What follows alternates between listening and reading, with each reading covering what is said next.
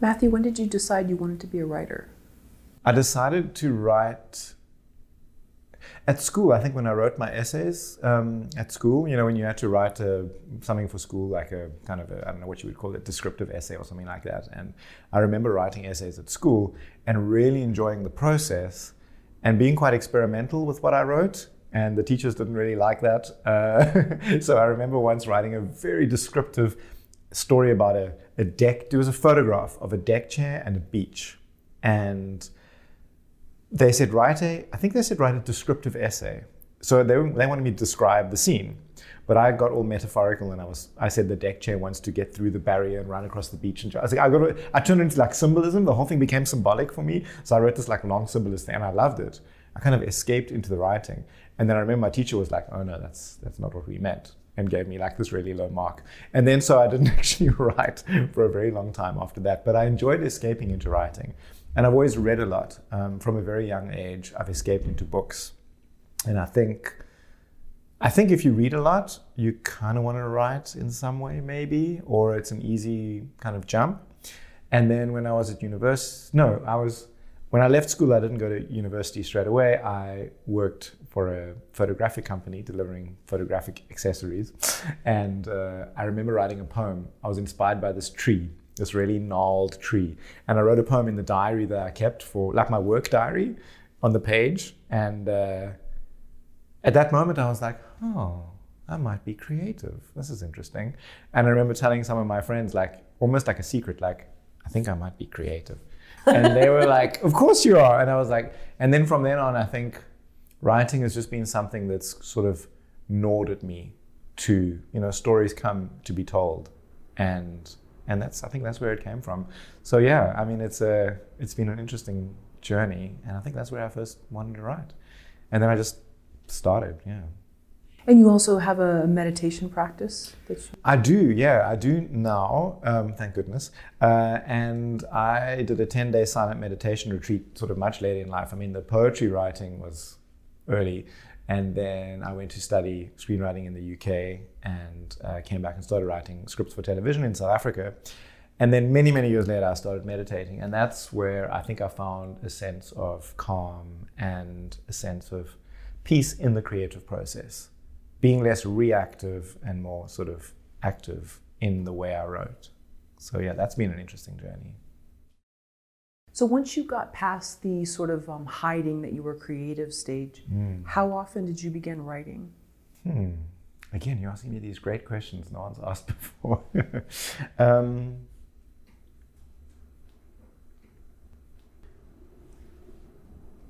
I wouldn't say I was a, a, prolific writer. I'm not someone who finds writing, the writing process, easy, and I don't write every day. Um, I find that there's the saying that I once heard that um, something like, you know, uh, sort of real writers find it hard to write. It's like a difficult, you know, it's like a struggle. I think for not real writers, but I think to get stuff out there that matters to me, it, it, it can be a bit of a struggle. Even just sitting down on the chair. I mean, there's this other great quote of, writing is the fine art of applying the seat of your pants to the seat of a chair.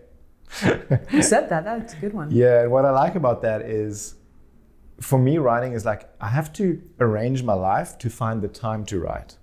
So when I wrote my book, I had to literally put in my diary 9 to 12, I'm writing every day, and that's it, no matter what happens. People phone me and they'd say, you know, can you teach this course? At if it's 9 to 12, I can't do it. So blocking out the time in my life to write is is an art form. So that's why I think it's writing is the fine art of applying the seat of your pants to the chair. Seat of a chair is like how do you find, how do you kind of manage your life in that way? And I know a lot of writers that I know have found ways to chisel out time.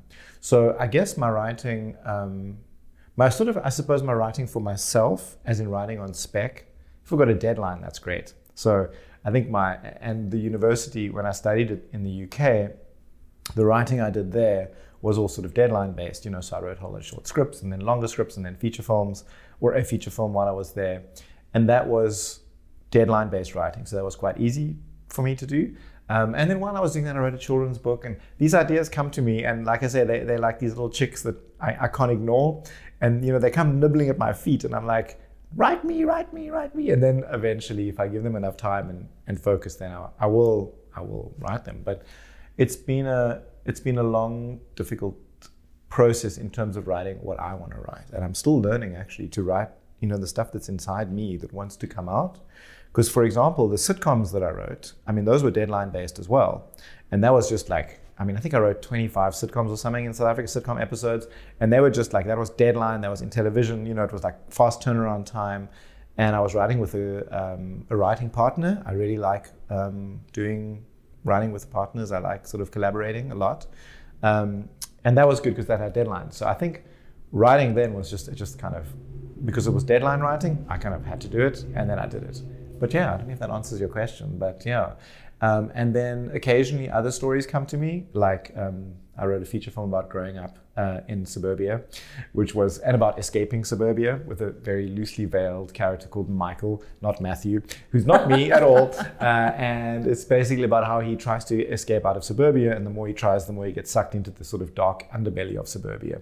But it's suburbia in the tip of Africa in Cape Town. So it's, uh, but it's just like suburbia anyway, really. So that story came to me, and then I just, I kind of have to write it, and then I have to go on like some sort of a retreat. And I went away uh, and found a quiet place, and then just wrote that. I find getting the first draft out is the, that's what takes the time. Yeah. Well, uh, excuse me, what is the underbelly of suburbia? I'd love to hear about it. Oh, okay. so in this story, the, underbe- the underbelly of suburbia is based on, on kind of my, my life in, in Tableview, where I grew up, which is a small suburban town area in Cape Town. Uh, it's a biker gang. So a uh, sort of like a biker gang that deals with um, drugs and Uh, organizes swingers parties and like all very, but it's all very kind of lowbrow. It's funny, really. You know, the guy who's the biker gang leader is, you know, he's just a kind of a big, cuddly bear of a man. But he he doesn't want anyone to get out of his grasp, you know. And he has a bit of a history with this guy's father, and so yeah, and so he gets. He, he, he owes the guy money eventually, sort of gambling debt, I guess, and then he just gets more and more sucked in and he just can't get away. And his dad is an ATM repairman, which existed in those days. And he has access to all the ATMs and this guy wants access. And so the more Michael tries to get away, the more this guy tries to manipulate him until he, he tries to get him to betray his dad and give him access to all that. So it's kind of like money and you know dodgy dealings in the underbelly of suburbia, including yeah, swingers parties and strange stuff that Michael gets distracted on. Yeah. yeah. Do you think one of the things with suburbia is the need to conform mm. and anybody who violates that like norm is then suspect even though everybody mm-hmm. kind of wants to already violate that but they're too afraid? absolutely. I think so so my experience of suburbia was when when i was really young um, we moved to an area that was quite pristine almost like a wilderness area. Um, and it was beautiful and we didn't even have tarred roads. There were very few houses around so there was lots of empty lots with you know just i don't know shrubs and bush growing in it. Um, but then Table View, which is the small area, became the fastest growing suburb in the southern hemisphere and just expanded. So things really happened really quickly around me. Tarred roads, pavements, malls, which were never there before. And so literally, I felt suburbia grow up around me when I was younger.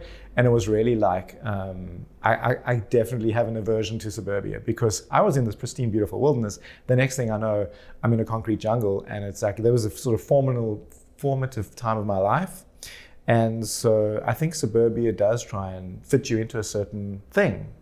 This suburb is still growing. And what they do is they, they just kind of clear out some land, they build roads, and then they put up a mall before the houses come. It's bizarre. They put up like a mall and they put up like a, a gas station, and then the houses come.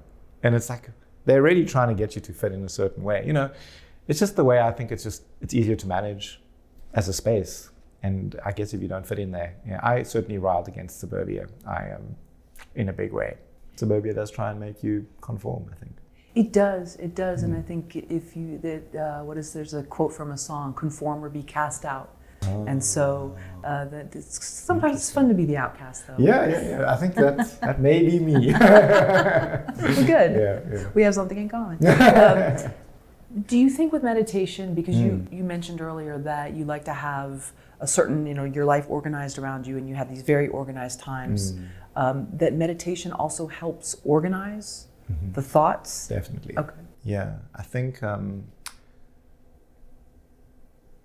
yeah, it does. I'm actually, uh, It does, yeah. It definitely does okay. organize the thoughts. I think, and it, yeah, I don't know where to take that further. Yeah, that's fine. No, we could just leave it at that. We don't. Yeah. I just, I just thought that was interesting because you mentioned how you like this organization, mm. and and I, mm. and if there's maybe too much chaos, then it's not. I think a lot of the chaos is in my own mind, if you know what I mean. So sure. it's interesting. There can be a lot of um, demands of our time in terms of work, other people, but also of my mind. You know, I could wake up in the morning and have a, an open day where I could write, but my mind is just, I'm having the internal battle, you know, with myself and my thoughts and my, you know, questions. Are you worthy enough? Are you good enough? Um, you know, is this is the story good enough? All these kind of things of are you enough? You know, and meditation for me helps me to just calm the moment down, slow the mind down, and just be.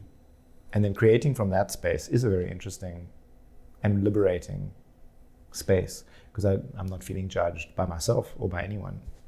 Right, and sometimes there's just like these little things that I remember one time someone said to me, Why are you giving that free rent in your head? Mm. And I was like, Oh, wow, she's That's right. Nice. Yeah, I am. Okay, That's let nice. me stop. That's a really nice way of putting it.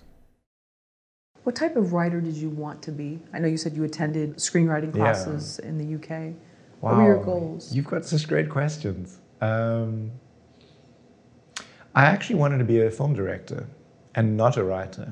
Um, so when I was in grade seven, um, um, the, the headmaster of my school said, it was like career day, and they were like, what do you want to be? And I said, I want to be a film director. Like I knew from that age, I wanted to be a film director. I love film so much. I used to escape in it all the time.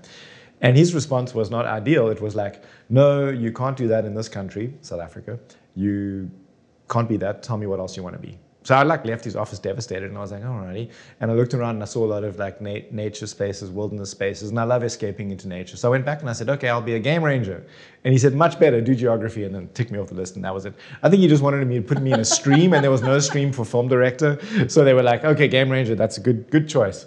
So I, uh, so I knew from a very young age that I want to be a film director, and I used to always play with video cameras and VHS tapes, recording from one to another, and doing editing. And so I was always in that space of um, yeah, I guess of being a film director. And I had stories come to me even at that age, but I was always thinking of them in terms of film. I didn't even really realize that screenwriting was something that happened.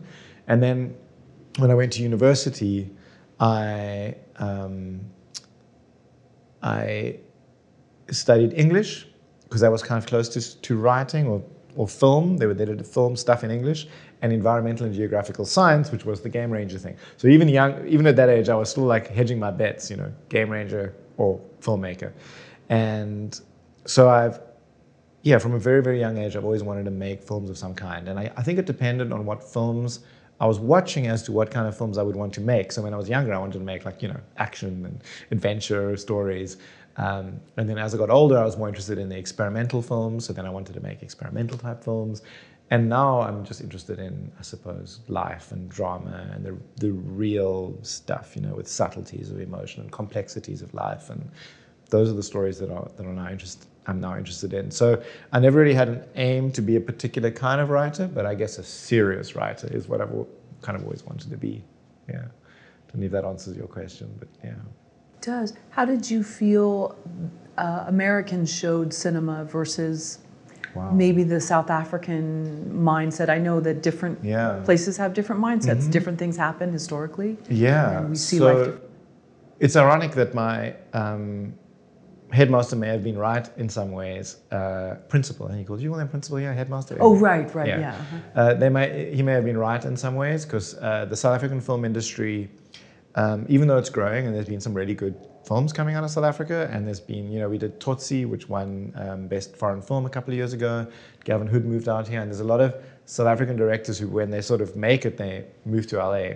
Um, our film industry is definitely growing, but we have a problem with distribution. So the majority of our population, this is the historical factors of, of filmmaking in South Africa, the majority of our population live in very, very poor surroundings. So South Africa is one of the most unequal societies in the world, and so um, people who live in, I guess you could call them, we call them townships, like squatter camps, I guess, um, haven't got money to spend on entertainment in the way that going to a cinema would be, or even buying a Netflix account or anything like that. You'll find your movies other ways. There'll be pirated DVD things. You'll find other ways of getting your entertainment, and there is also good television entertainment. So in South Africa, the problem is distribution. So we, we don't have the um, the finances readily available to make the kind of movies and as many movies as we'd like to make. So there is there are some movies that get made, and as I say, it's growing every year, which is great. When technology becomes easier to afford, we're making more and more movies, but we just don't have that. Like when I'm here in America, I just see the AMC cinemas. I'm like, wow, these what? You go AMC diner and you're sitting and your food's coming to you. You've got seats that recline. I'm like, we have that in South Africa. They're called prestige cinemas, and only really rich people can afford them. Whereas here, it seems like a lot of people. Well, not everyone, but a lot of people can afford to go to the cinema, and so you can afford to have a very healthy industry. Whereas in South Africa, it's tiny, and so we, you know, and it's expensive making a movie. So yeah, this is what this is what happens. Is um, the film industry culture in South Africa? Although I, what I like about it is it's very gung ho. Anyone with a camera can make a film. You know, you just go off there and you make a film. There's a huge independent spirit to making films in South Africa, which I like. But we just don't have the studio. We don't have studios. There's, the studios don't exist in South Africa. We have production companies that make movies that then get distribution deals, but there's no studio system. So even if you have a script doing the rounds, it'll do a round to like three or four people and then it's done. So yeah. there's just those three people. like yeah. a few people and like you know them and they come around to your house and you you know you don't want to mention um, I've got a great script because they're just your friends. So yeah, it's kind of a smallish cottage industry. Yeah. What's the fastest way to learn screenwriting? The fastest way of learning screenwriting is very easy. Read scripts. That simple. So people who um, write novels very often just sit down in their computer and they start writing. But chances are they've read lots of novels in their lives, almost certainly. So there's this famous saying, you know, if you want to learn how to write, you just read, read, read, and write, write, write. So script writing is exactly the same. Read lots of scripts. What I find really strange is um, participants at my workshops and people who come to my talks and stuff, I'm like, how many of you have read a feature film script? And like out of the 40 people, maybe it's a South African thing, but not many people have read a feature film script, but they want to write movies because they've watched lots of movies. So they think because they're a movie fan and they like to watch movies that they can write scripts. And I'm like, but you've never seen this document of a script properly. You may have read, you know, uh, transcriptions of scripts, but you've never looked at the formatting and the layout and the style and the structure and all this kind of thing. So I would say just read as many scripts as you can, and they're all available online. You know, there are websites where you can get them, and just because I mean, I think that's how we learn. It's just from reading. And I mean, if you read many, many feature film scripts, then you'll end up writing feature film. That's the for me, that's the fast track to writing good scripts is reading lots of scripts. And they're there, it's available. You can read the screenwriting books on how to write scripts, but really, if you just read scripts, lots of them, and keep up to date with what's happening and the trends of the writing styles and how things are changing through the years. So, you know, don't just read Casablanca and Chinatown, because there are certain formatting at a certain time. Read current scripts as well. If you're interested in TV series, read TV series scripts, because they're also written in a different style. And then you start to see the writer's voice, and then perhaps from that you can start writing your own voice. So I would say the fast track is just read loads of scripts. Then, of course, write loads of scripts. So uh, my first script that I ever wrote does not exist anymore anywhere in this world, I hope. There's no digital copy of it. It was terrible. Um, it probably had a lot of formatting errors. It was, it was just, you know, it wasn't terrible. It was just misguided youth, enthusiasm of youth. Um, so you've got to write quite a lot to get that stuff out of your system, I think. Or, you know, you get the genius writer who may write a first script and it's like fantastic. But I'd say write a few times and see how it works. Get feedback as well from people who are not your mother or your best friend. And, and then rewrite that script, and then you'll start to get somewhere. Yeah, I'd, I suppose that's the fast track to, to writing. It goes without saying that one needs to watch lots of movies or television and be you know steeped in that world. Um, yeah, and then to make it really good. Um, I was going to say read the book, The Three Wells of Screenwriting, but what and I that's your book. Yeah, yeah. Okay. But what I want to say is tap into what only you can bring into the script. So it's all very well reading loads of scripts and writing loads of scripts. If you're just going to write another um, crime thriller or you know so, something that someone else can do better, what can you write? What's the only the story that only you can write, the stories that only you can write, or the themes that only you can write? If you can tap into that, then you are really putting something in there that is um, authentic, and it'll re- people will recognize it when they read it immediately. so I, I, did a lot of script reading in the past and uh, for competitions, and I, have read too many scripts. I, for, yeah, for my own sanity. But when you're reading them, you you suddenly something just leaps off the page, and that's an authenticity. It's a moment of of realness, a real character moment, a real moment of subtlety, a real location, a real something that just leaps off the page. If you can put that in your scripts, then I really believe that you'll have an advantage over over other scripts. So yeah, read lots of scripts and write the kind of scripts only you can write. And what was the first script that you read? Oh, that's another great question. Hmm. And do you remember the year? It was probably quite late. It was uh, while I've read plays. So the first things I read were plays, stage plays, before I read scripts. Um, things like Waiting for Godot and these like plays that are you know the standard plays you read if you're doing an English degree or something like in South Africa we read some plays.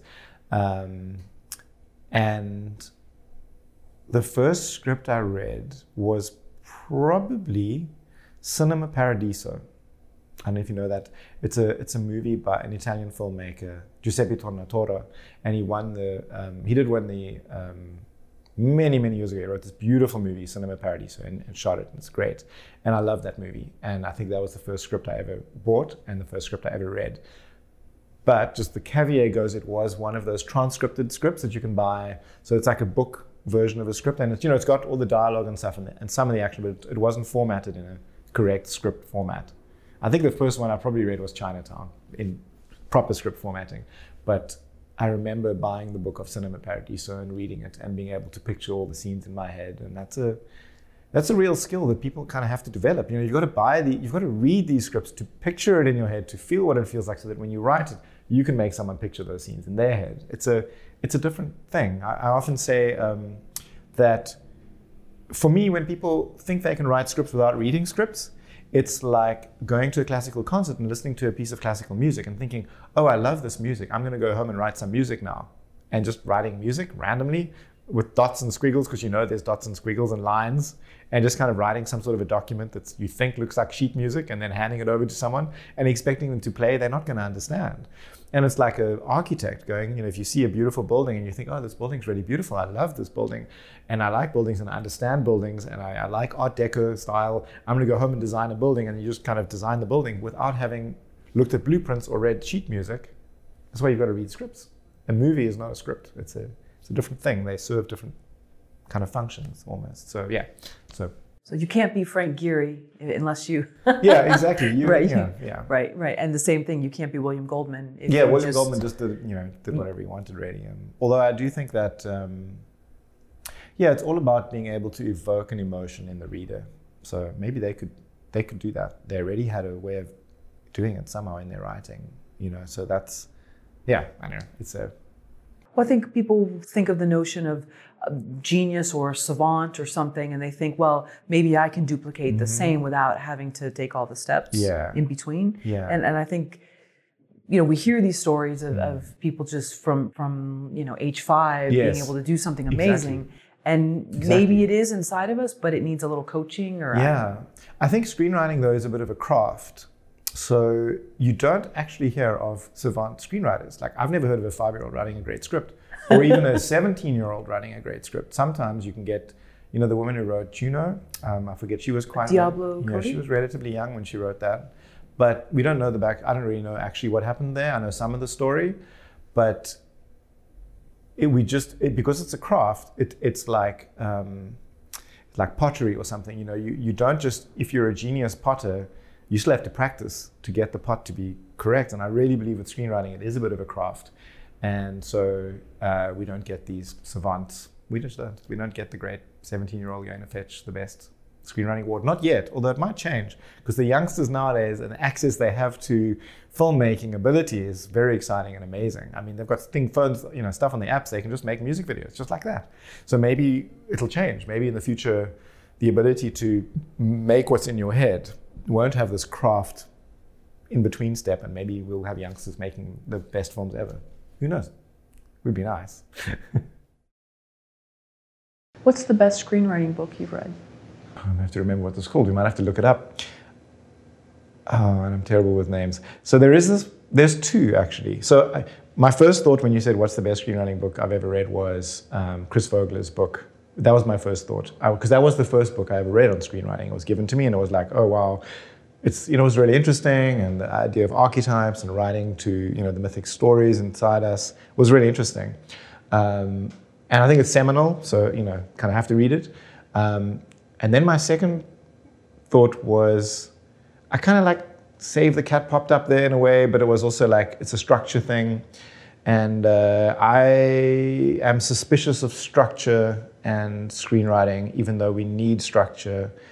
Overly structured stories for me, where the beats of the story top the characters' motivations and the characters themselves can result sometimes in stories that just sit a little bit uncomfortable with me and are very predictable and, and you know we, we just watch them and we're not as moved by them as when you're trying to do something maybe a little bit different so I, I didn't go for that one then my mind went to um, actually my mom to another book called uh, David Mamet uh, Heresy and Common Sense for Actors it's quite an interesting book David Mamet's got a very interesting take on writing uh, very different to anyone else. So anything that David Mamet writes on writing is very interesting.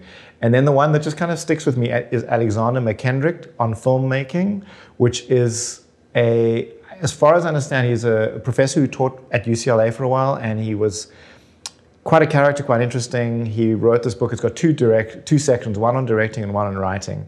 And in the section on writing, he's just got a really honest way of of writing about the writing process.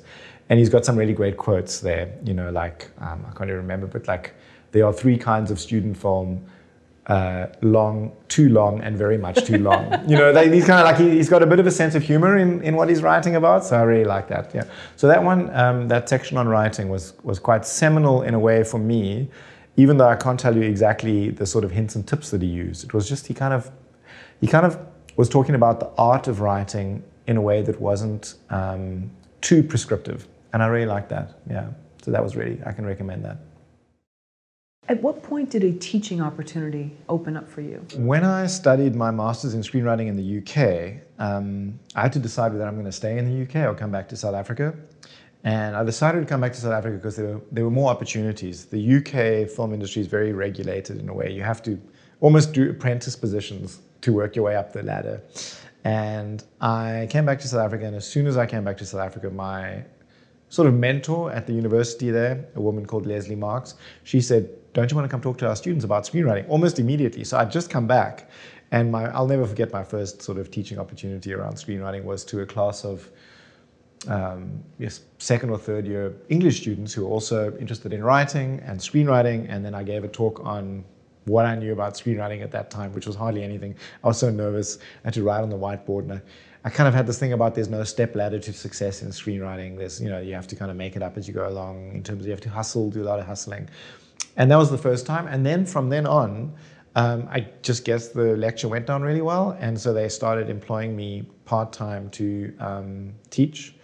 And then eventually it turned into full time. And I've been teaching, I've basically been teaching for the last 20 years very soon. That was 2000. So it's like 19 years I've been teaching. And that's been on and off at various institutions and sometimes full time, and it's been a long career. So it's interesting. My mom is a teacher, and my dad was a he worked in a photography store and was very interested in filmmaking and used to bring film cameras home in the early days, and he brought video cameras home. And, and so I think I'm the combination of the two, the filmmaker and the teacher. So I don't know. It's just I love teaching. I love inspiring people to tell the stories that they really want to tell. That's my my true passion. So yeah, that's when I first started teaching, and I've, ever since I've I've always been doing it. Yeah.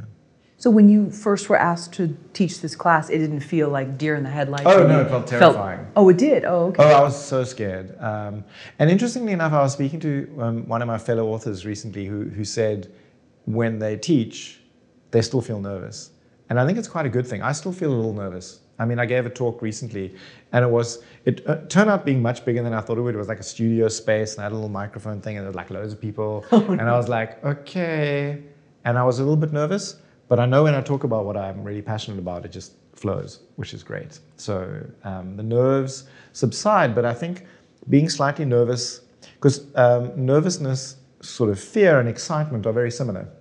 Um, there's a saying about um, fear is just excitement without the breath if you breathe through it, then you can access your excitement, and then you can get excited about things. But there's definitely a fear about. Um, I think it's good for a teacher to be a little bit nervous before they go on stage or before they go on, you know, in front of the class, because I think if you're bored about what you're doing and you're like, oh well, I'll just go exactly. do, I'll do the same thing again. I know it works.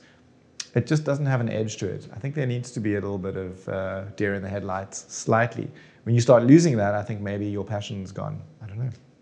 You know, that is a great point because I've had different people come at me before an interview because I let them know that I am nervous. Yeah. And one of whom was an A list actor who asked me, Why are you nervous? Oh. And I oh. said, Because this matters to me. Yeah. And he was like, Oh, wow. And another person who hmm. was a journalist and said, "You shouldn't be nervous. You should do this all the time." This, and I said, "I am." And she well, says, you told "Why?" me you were nervous before this interview, and I was Right. like, "Fantastic!" Because I we like care, it. yeah. Yeah, because you care. It's you know it's important to you. So yeah, I think it's it's good to be a bit a little bit of nerves before you go in any public forum. is good.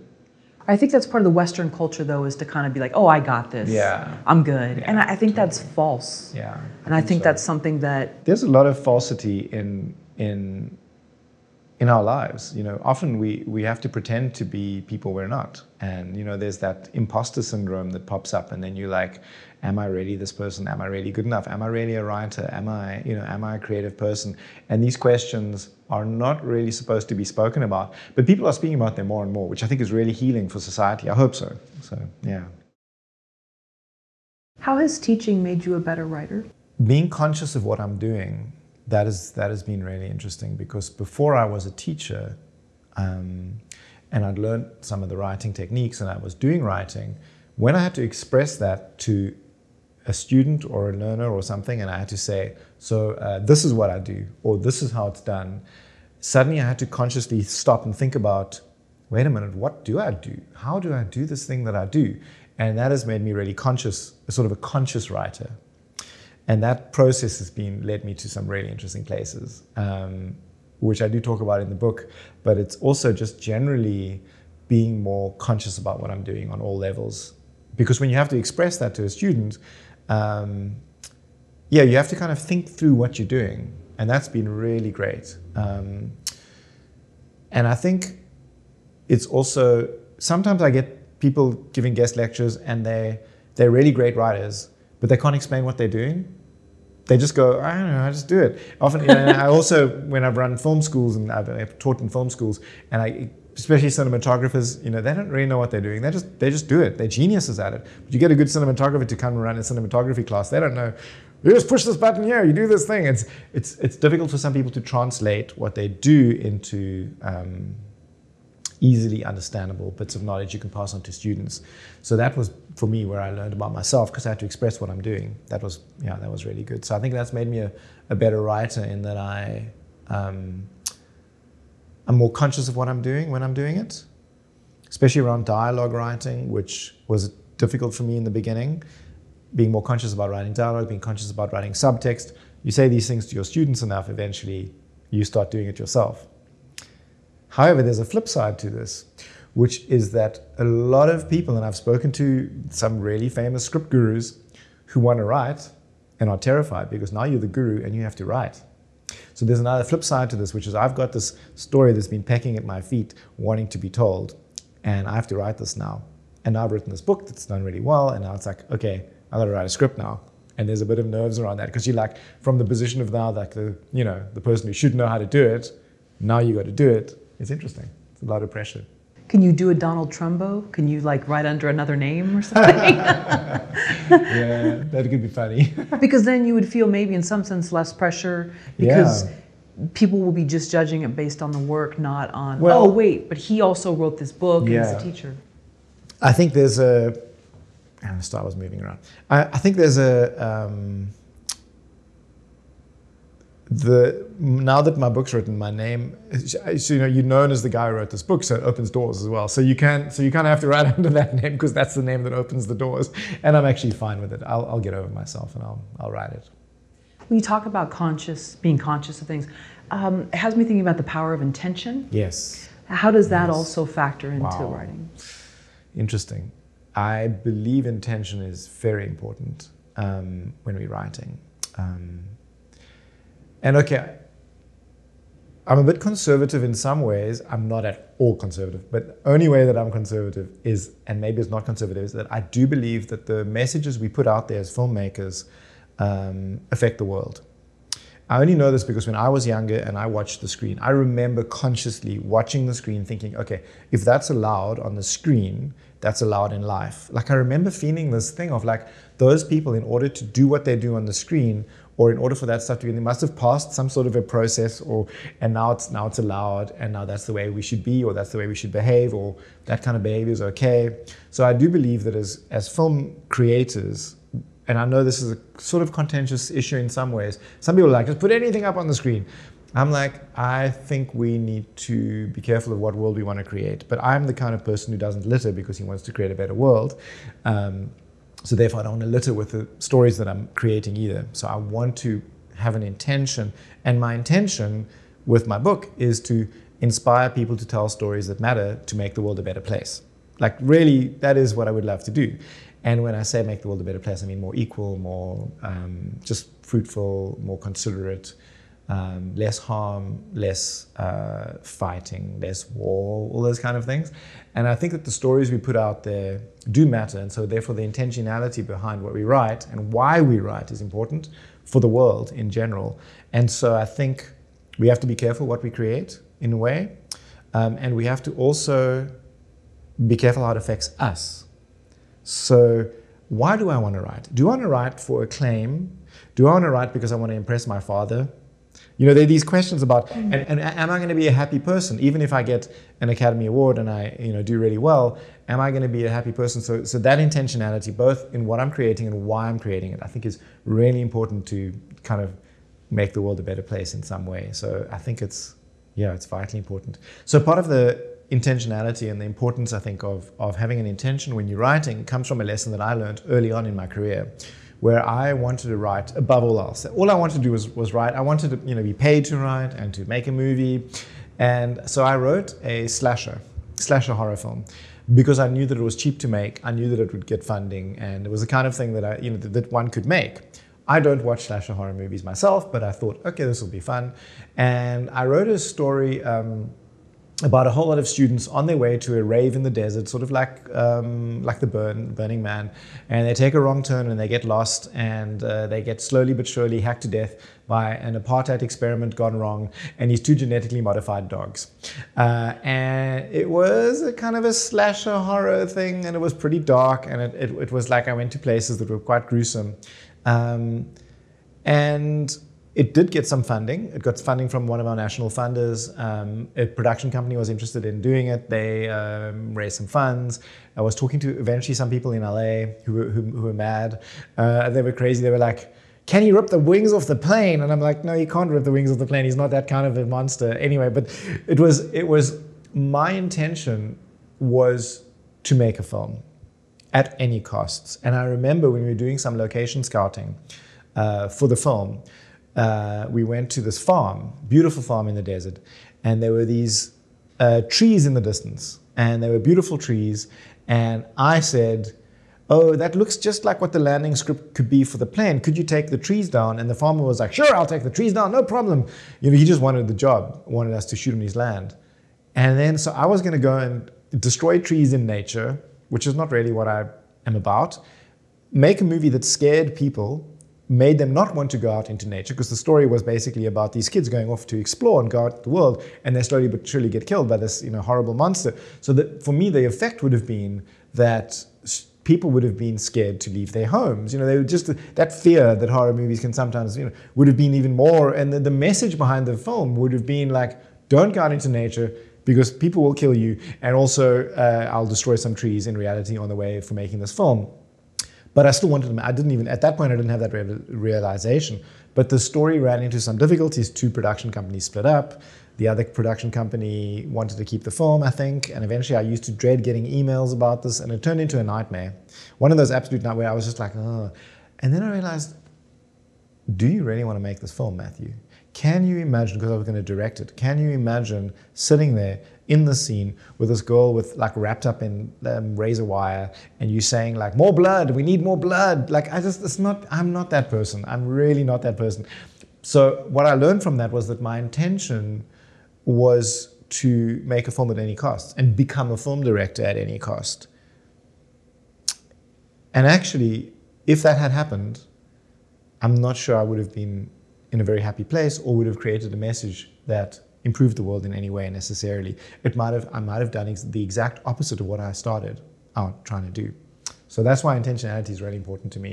And I think it's important as a writer to think further along the line of what effect will this have on me and the world when I'm writing it. Um, however, you also can't censor yourself. So that stuff needed to come out. It came out. I just worked in the film school for two years. I think I was very angry at students. And so therefore I wrote the slasher horror movie where students get hacked to death. So maybe that helped me therapeutically in some ways. So yeah, you gotta I don't want to like say limit yourself. I just want to say check your intentions.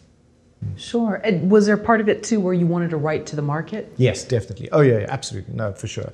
I wanted to write to the market. And what, what I found really interesting is in my original intention in writing the slasher movie, I, I, my original intention was I'm going to write a movie where the main character, I was trying to find out what is the main character's strength that makes him kill the monster. I wanted it to be empathy. I wanted the main character to empathize with the monster in such a way that he could actually understand where the monster was coming from and somehow solve the problem of this story. However, the genre itself does not allow that to happen. I realized that the hero in a slasher horror movie cannot empathize with the monster. It just, it just didn't work in the end. Uh, the structure itself of, of a slasher horror movie was, well, the hero has to kill the monster. That's just, you know, at some point he has to physically overcome the, the monster with violence, which is the way that a lot of, you know, stories work. And so I found that my original intention of actually pushing empathy as a character trait didn't work at all. Was there a period in your life where you really wanted to understand story? So you, even more so, you hunkered down and devoured everything from watching films, screenplays? Mm-hmm. Um, yeah, I have a funny story about that, I think, in a way, is that I, when I was really young, I read The Trial by Kafka and I think I was too young for it. I was, I think it was, I, don't know, 15 or something like that. And I remember it really left an impression on me because there was all these dreamlike images, and but I didn't understand it.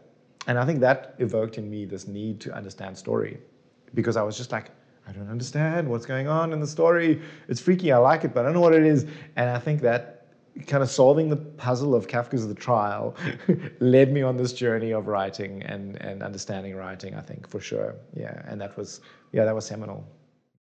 What does it mean to tap into a well when it comes to story? So, yeah, in this in my book, The Three Wells of Screenwriting, I use the metaphor of, of a well because for me, wells are, you know, I mean, the desert they needed, obviously, to kind of provide life blood of you know of water not blood but like water to survive. You can't really survive in a desert without them and i don't think we can survive without stories. And so for me tapping into a well is taking that metaphor and expanding it a bit and, and digging into either other movies you've seen um, or your imagination or your memory and literally drawing up water, which are stories, to kind of feed the, the, the tribe.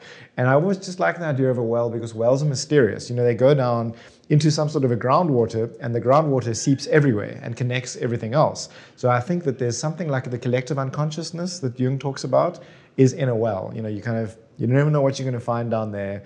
It's going to be surprising to you, hopefully, but it can also be really rich and life giving. So for me, that's what I mean by tapping into a well. I think I got the idea from overhearing a, um, a composer talk about how when he composed music, um, sort of classical composer, that sometimes it felt like he was just tapping into an underground river. And the music was this river just flowing. And if he could tap into it, he could just listen to the music. And for me, if a story comes to you like that, that's that's amazing. So, so yeah, it's esoteric, but it for me it talks about uh, the creative process in a way that's really real for me. Yeah. I like that. You think a lot of writers are tapping into this?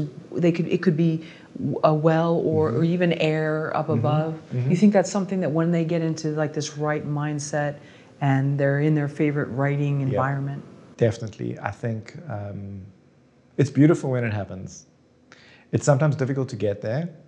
And the point of my book is to help people get there, but often we can feel stuck and we're not in that space of flow. And flow is also like this flow reminds me of like a river where a well can draw from in a way. Yeah, it can be really difficult to get to that space, but when you're in that space as a writer, you kind of recognize it, I think. When the characters start almost behaving and talking by themselves, and it's like this weird world that you've imagined, but it's alive. Then we're then we're in the flow of writing, and that for me does feel a bit like drawing from a well. So I think that's yeah that flow, the underground river that we sort of tap into. It can also be a lightning bolt from above. There's been many you know angels inspiring us, the muses inspiring us. There's been a lot of stories as to where ideas come from. But I think uh, you know it when you feel it when you're writing. It's great, and it's like and, and for me, time stops, things slow down. I don't eat, I don't worry about anything. I just write. I mean, you read about some people who've written famous works or famous songs, they, they don't know where it comes from. It just the song comes, the story comes. That's that's an amazing space if you can get there. It's interesting that you say that some days it's very difficult to get there because even with runners or even mm-hmm. people who walk, there is sort of like a walker's high or runner's high. But some days it doesn't happen. It's Absolutely. just either you're off or the yep. world is off, like yep. some tragic stories out there, and you can feel it eh, around you. And it's just like, I can't get to that place today. Interesting. Can you not get to that place even if you run for 20 for a while? Does it eventually just come or does it sometimes never come on the whole run? For me, sometimes it just doesn't come. That's amazing. I don't know. And, and I don't know if it's just it's more me or it's the environment or it's too like you know if, if it's more traffic yeah. it, let's say you're trying to yeah, and yeah, so you're stopping and starting okay. and you can't really be around that so. that's interesting because i think from a writer's point of view sometimes you can write and the whole session's frustrating and you're like i didn't get to that place i'm a failure this is terrible but you just have to go again and that's that can be really difficult i think like really really difficult yeah and you have right. to just push through and just get out of vomit draft as I call it, a vomit draft. Just you know, just you vomit it out, and even if it's terrible, somewhere along the line, once you've done that and you go and rewrite, you you may hit that space again. But it can be very limiting for people. I think it can be frustrating. Writing can be frustrating, even as you know, it's surprising. Jogging can be frustrating. Um, I've just started surfing, which has never really been frustrating. It can be frustrating, but it's always pleasurable when I leave the water. But it can be very frustrating. But it really, what, what, just because you're waiting for a wave and if it doesn't come or you're not catching it at the right time? No, more like if the conditions are terrible and the waves are everywhere and they're hitting you and it's like crazy and it's chaos and you just like, and you can't catch the wave sometime and you paddle, paddle, paddle and like the wave just goes past you and you're like, ah! I've literally shouted. Like I've actually paddled on a surfboard and I'm paddling and then I, I, I miss the wave and it turns into pounding the wave. So I think it, it's what you bring to it as well. I think, you know, this is why, I mean, surfing is taught me about um, what I bring to the surf.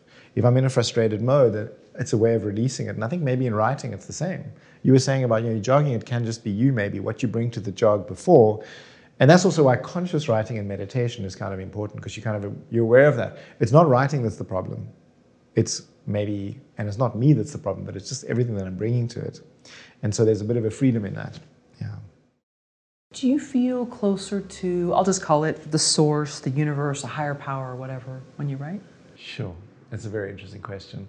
Um, not always. Um, I think I can write and not be in touch with my higher power or source and actually be very far from it, but think that I'm doing the kind of writing that I should be doing. And this is where I think I can get lost. So with the slasher horror story, I'm not sure that was in line with what my higher power or the source wanted me to write, because my intention was in the wrong place. So for me, being in conscious contact with my higher power is a very difficult daily thing that I have to keep doing. And to translate that into writing, I think merely the fact that I'm writing doesn't mean that I'm in touch with my higher power. Even it might feel creative, it might feel fun, but it's not always. Sometimes I may be, I don't know, doing it for the wrong reasons in a way. I don't know if this answers the question, but sometimes when I'm writing, it does feel very like aligned and everything just kind of flows and you're in the flow and everything's perfect. And that does feel a little bit higher power Yeah, it does feel a bit like a, divine intervention, that kind of thing. You know, um, Zeus lightning bolt from above. You know, it can feel, um, yeah. I need to do more writing. That's what I've. That's what is making me realize. Because I think when when I am writing in tune with my higher power or whatever, it's it can be really powerful. Yeah. I know we've talked about intention a couple times during our interview today. What if somebody knows their intention? Is not exactly in line with them, but they know they're going to write anyway. So they're aware. Yeah. I'm writing this for the market. Yep. I'm writing a revenge story, Yep. whatever it is. Yeah. And I know that. And I'm going to own Yeah. that. And then That's here it interest- Yeah, I mean, I think that's interesting. I couldn't be in that space. Uh, re- the revenge stories are so interesting to me because revenge stories are like, I mean, I don't want to go on a whole tangent, but I might. No, no, stop me. I won't. I better not. I'll get into trouble. Revenge stories for me are, uh, you know, when I was 15 or 16 or, you know, and I was a long haired goth and I was depressed, revenge stories were all I thought of. all the time. And so I find revenge stories are almost like juvenile and they just they just kind of spurt out and they're very easy to access. Um, so yeah, I, I think if you want to write that, then I guess it's fine. I'm just not really interested in writing that myself, and I'm not really that interested in watching it because it's never it's not going to teach me anything new. It's going to teach me what I knew when I was 15. You know, it's not there's nothing there's no insight into the world for necessarily for me in a revenge story. I think, um, however, yeah, I- sometimes you just have to write for the market if you want to earn money and you know someone's got to but i think it can lead you into difficult spaces you know it can lead you into places that are maybe not the best and um, but the very nature and structure of movies actually is you know an individual overcoming obstacles fighting things getting what they want and very often more often than not especially now in the age of avengers and movies killing the bad guy with brute force and then winning you know that's the you know it's the american way it really is in a way it's like you know might makes right I'm stronger than you. I can shoot guns faster than you. I can punch faster than you. I'm harder. Therefore, I'm the goody. And getting out of that paradigm is a really difficult thing. And I think that that paradigm has got us into a lot of trouble as a society. But finding stories that have different solutions to that problem is exciting for me. And that's where the real cool stuff happens. So, like, even in Doctor Strange, at the end of Doctor Strange, the Avengers movie, he negotiates with the monster. He actually says, I'm going to keep doing this. I'm going to keep coming back in time and I'm going to keep being here unless you leave me alone. And the monster then leaves. So, I was really interested in that, in that they found a solution that wasn't normally like, in um, uh, Wonder Woman, which was Wonder Woman was lovely, but in the end she had to beat the evil guy by fighting him physically with power and overpowering him, and therefore she won. Whereas Doctor Strange had an interesting twist to that. Anyway, it's a. Yeah, it's, I find it interesting because we, we're almost trapped in this structure of movies to relive the individual overcoming obstacles because that's what's easy to watch. You know, it, it is nice to watch. I mean, I watch all. Don't get me wrong, I watch all the Avengers movies. I, I like them, but but I find the solutions are always disappointing because they almost always involve being more violent or stronger than your opponent. And I don't know if that is going to lead, has led us. It may have led us into global warming, into you know political issues that we have. You know, it, it's it's quite possible that that kind of narrative is limiting, and I think that there's more interesting narratives, and those narratives are actually being explored in television. So interesting, the TV series that don't always have to be that one, you know, sort of what one or two hour long sort of you know 120 minute structure. They do things a little bit differently sometimes, and so you have more complicated solutions to problems in the TV series world, which is, I think, maybe also why people are drawn towards TV now. Um, besides just the impact of Netflix, and you know, um, there's the stories that are being told there are more nuanced and more interesting, and the solutions being offered to the problems posed by the narrative are, I think, more interesting in the television space at the moment. And maybe more so too with art house cinema. Yes, I think so. Yeah, yeah. Art house cinema has always been a place where that's been explored in some ways. Um, but I was, yeah, yeah. Um, I watched. I've been looking. I've been looking to watch some movies while I'm here because you know I'm in America. I want to watch movies in America because it's a different experience watching movies in America as to watching them abroad. Because in America, when you're abroad, you're watching. Um, it's almost like American movies are foreign films, which is bizarre because I grew up with the television, American television, as much as you guys did here, and I've watched lots of American, but they're still foreign in a way. But you're here, you're like, okay, these are people here. They all speak this accent, and they're all here, and, and this is the world that they're presenting. So it's interesting watching American movies in America. There's probably something to that, but uh, I couldn't really find anything to watch at the cinema. I was, it was a bit sad. I was like, AMC Diner, I love it, as I said before.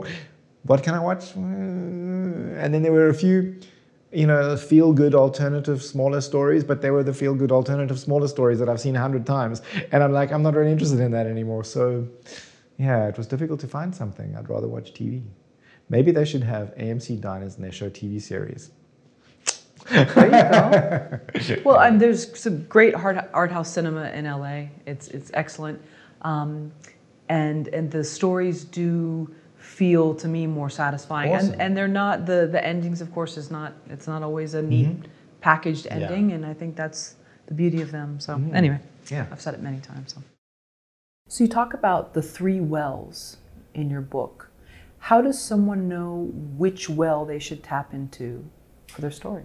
So it's a good question. I can very quickly, shall I quickly explain the three wells Please so do, you can yeah. see what they are? Um, it's a very simple concept. It's uh, and it's linked to meditation. What we've spoken about before is when I slow down the moment of creativity.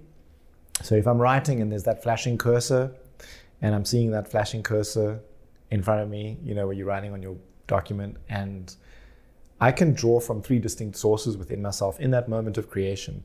The first is other movies that I've seen, or anything that I've read, books that I've read, any media that I've consumed um, that is not that I haven't created. I call that the external source as well. Um, then the other one I can tap into is the imagination well, which feels like a lightning bolt from above. It's just imagination. I just make it up. Feels like I've made it up. Feels like it's come out of nowhere, and that's the imagination well. And then the third well is the memory well, which is my own deep memories that I can tap into.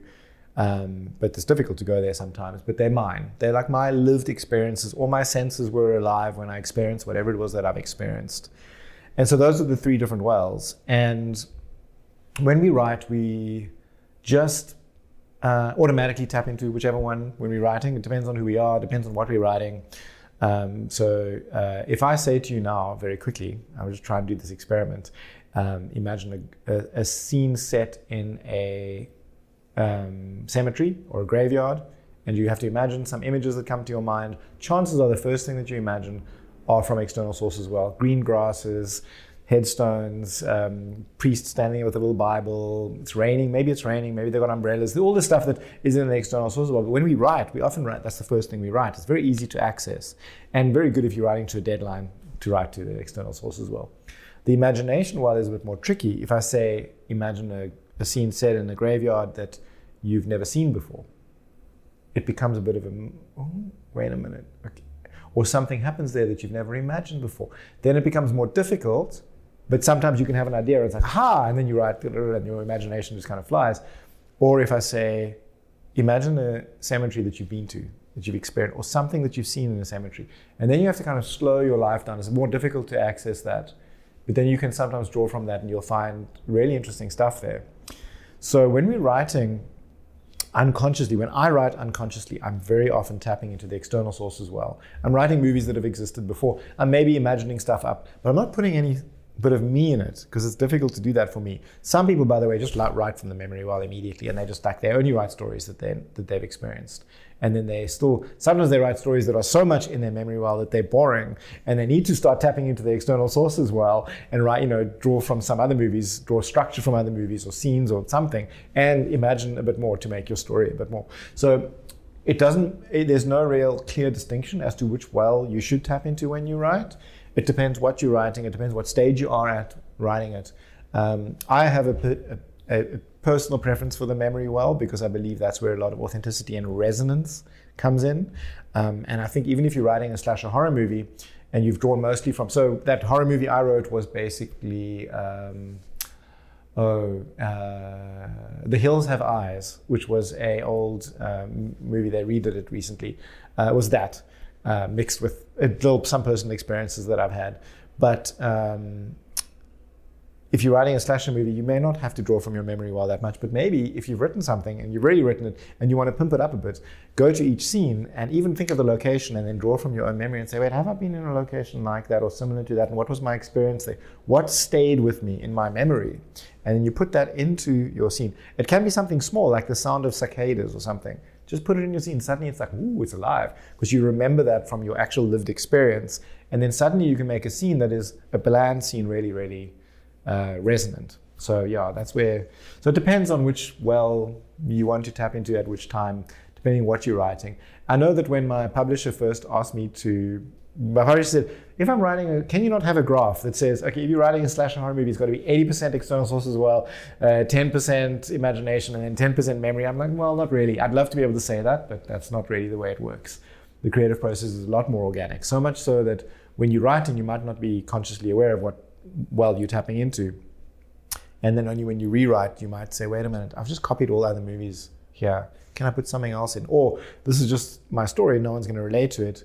How can I find other stories and put maybe be inspired by the structure or characters from other stories and put them into my story? So yeah, it's a it's a difficult question to answer because there's not just one well that you have to tap into at a time. All three are happening at once, and you can pimp your story up by suddenly being more imaginative. You know, you've set your scene, yeah, but wait, imagine maybe it's somewhere else play, be like a child, you know, just play and imagine. Okay, my scene is set in a living room, but could it be set in a, uh, I don't know, like a, a, a, roller coaster ride? Maybe. And then try it, doesn't work. Well, didn't work, but at least you were using your imagination for a while. Some yeah. living rooms are like roller coaster rides. Depends on the living room. Yeah, that's true. Depends on what's going Depending on. Depending on what's going on in the living room, yeah, it could be a roller coaster ride. Let's suppose someone's tapping into the memory well. The memory well is very traumatic. Is that a signifier that that's where they should be writing then? So, the you know, I'm not a qualified therapist, but the person in me, my gut answer is yes, definitely. But there's a caveat around that, which is that the memory well can have some traumatic stuff in it, and uh, if you're not in a safe space and you're writing from it and you're writing something that's traumatic, it could open wounds. So I think you need to be supported if you're going to be writing from that. You need to feel supported. You need to have therapists. You need to have family members. You need to have a friend. You need to have a husband or a support structure. You need support structures in place, I think, if you're going to write from that space, because it can result in people accessing stuff that's really traumatic for them. But I do believe that that's where the true healing happens for you as a writer, which is really important. And then maybe the healing can happen for the world. If you can express that space that you've been to in a way that others can watch it and go, yes, I've also been hurt I have the same wounds as you, they're just different. That can really heal the world. But it's a, it is a, um, so yeah, that's why my answer is, as you can see, I'm excited. I'm like, yes, we must write the stuff that hurts us. But it can be difficult. And my caveat is, especially if you're going to be using this in an educational environment, you've got to be careful about the safe space that you create. Ironically, people are very eager to share that. If you give them an opportunity, a safe space, they're actually very eager to go there but it can result. You got to be careful with what you're doing. But yeah, I would say that's the stuff. It resonates with you. It's scary for you. It's challenging to write. I have something I want to write, my next story, and it's like, I am so scared of writing this thing, but I feel like I'm going to do it because it's it's a story that hasn't really been told, and it's it's, but that that hesitation that I have, I think is a good thing. I've got to push through that and and get into it. Yeah. It's really interesting you talk about that safe space. I remember being in a class that was not a writing class, but somebody shared something that was just devastating. Yeah. And I felt that the teacher didn't protect this person and allowed the other students to just throw advice on what they needed. And I, I saw the change in the person and I wanted to say something to them. I couldn't because I felt like it wasn't my place, yeah. but it wasn't it wasn't a safe space. Mm. And so I think that that is interesting, engaging. Yep if I tell this story, how are people going to react? Because not everybody's going to be like, wow, that's great that you would share that. Yeah. Some people. Absolutely. It's so difficult. I, yeah. Mm-hmm. It's, I mean, I've been doing this kind of work. So, so the book came out of um, somehow feeling that people needed to tap into their memories and share what they have experienced in screenwriting more because a lot of the sto- stories that my students were writing were half remembered stories from other movies they'd seen or weird imagined stuff, always to do with pregnancy or prostitution or something. I don't know why the students are always interested in that kind of drugs or gangs or something like not to do with their life. And they would always write pastiches of stuff. Um, and when I got them to write something from their life, like the day it all changed, something really powerful, just a three scene thing, where, you know, it was amazingly powerful. But I found that I had to create a really safe space to do that. Um, so I, I often have the class sit in a circle. I even sometimes make us hold hands and like pass a little pulse around the hands. Um, you know, you can only really share when it's your turn. Um, and I've had tears, people cry, people laugh. It's a very amazing space. And you know, I've had one or two students share where I've said, look, you know, you should go and speak to someone professionally. Do you have anyone in your life you can speak to? And then I will pass them on to a counselor if that's needed but it, it is very important to create that safe space. And I do say in my book, like, this is powerful stuff. if you're going to teach from it, create a safe space. And um, yeah, and I've actually had some feedback from people who've said like, I've done some of your exercises, but I had to kind of tone them down a bit. Like the one was um, write your saddest memory. She's changed it to write your saddest memory for the month. You know, something sad that happened to you this month. So you can you can adjust it, but yeah, you can imagine if you're writing that, it can be really really moving and, and powerful.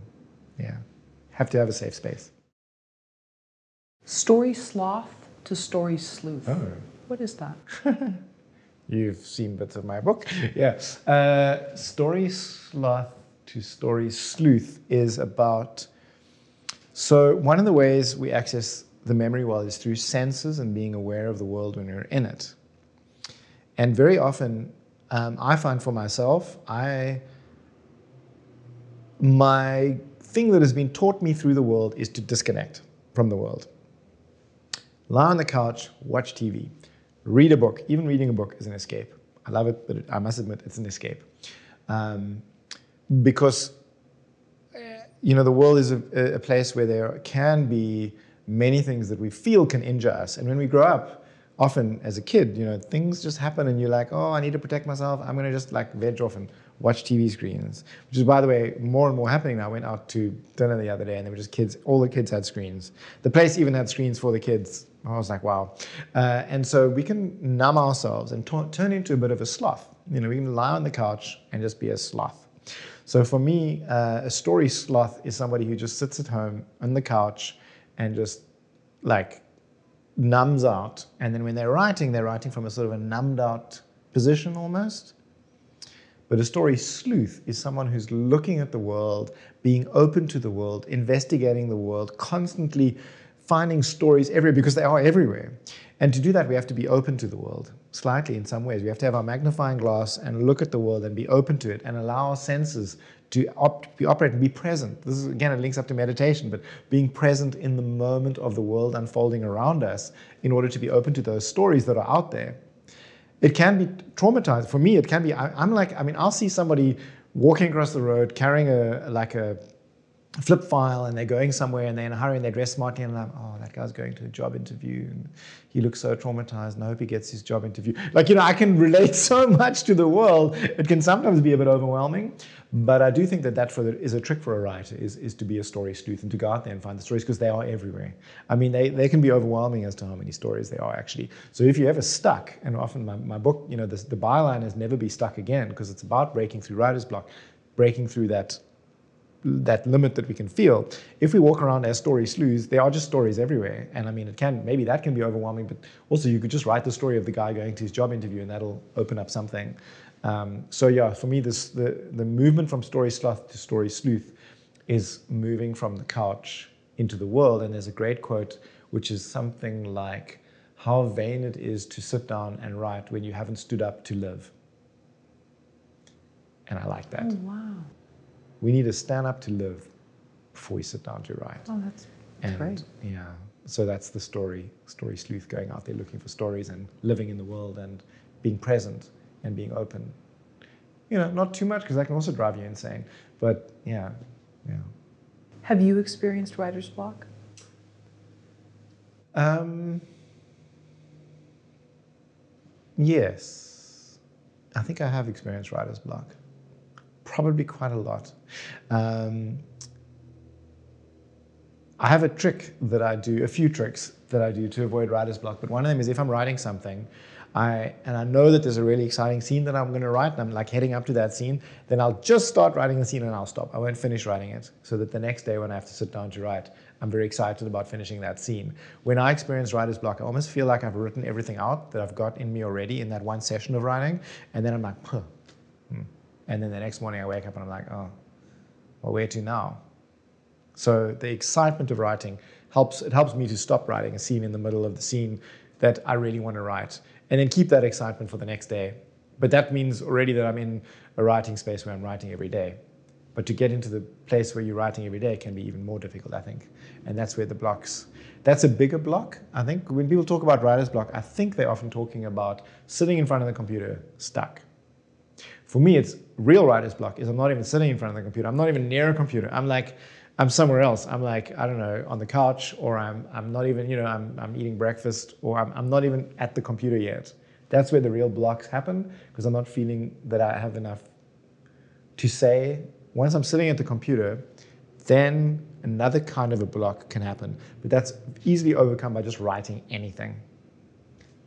Professional writers do that. You know, they just write every day. They just force themselves through the writing.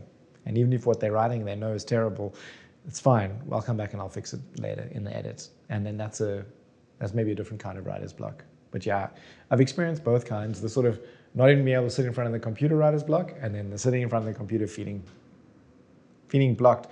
It's a it's a strange space, but um, for me, it does help to be able to tap into these wells. Like, okay, wait, what's my memory on this?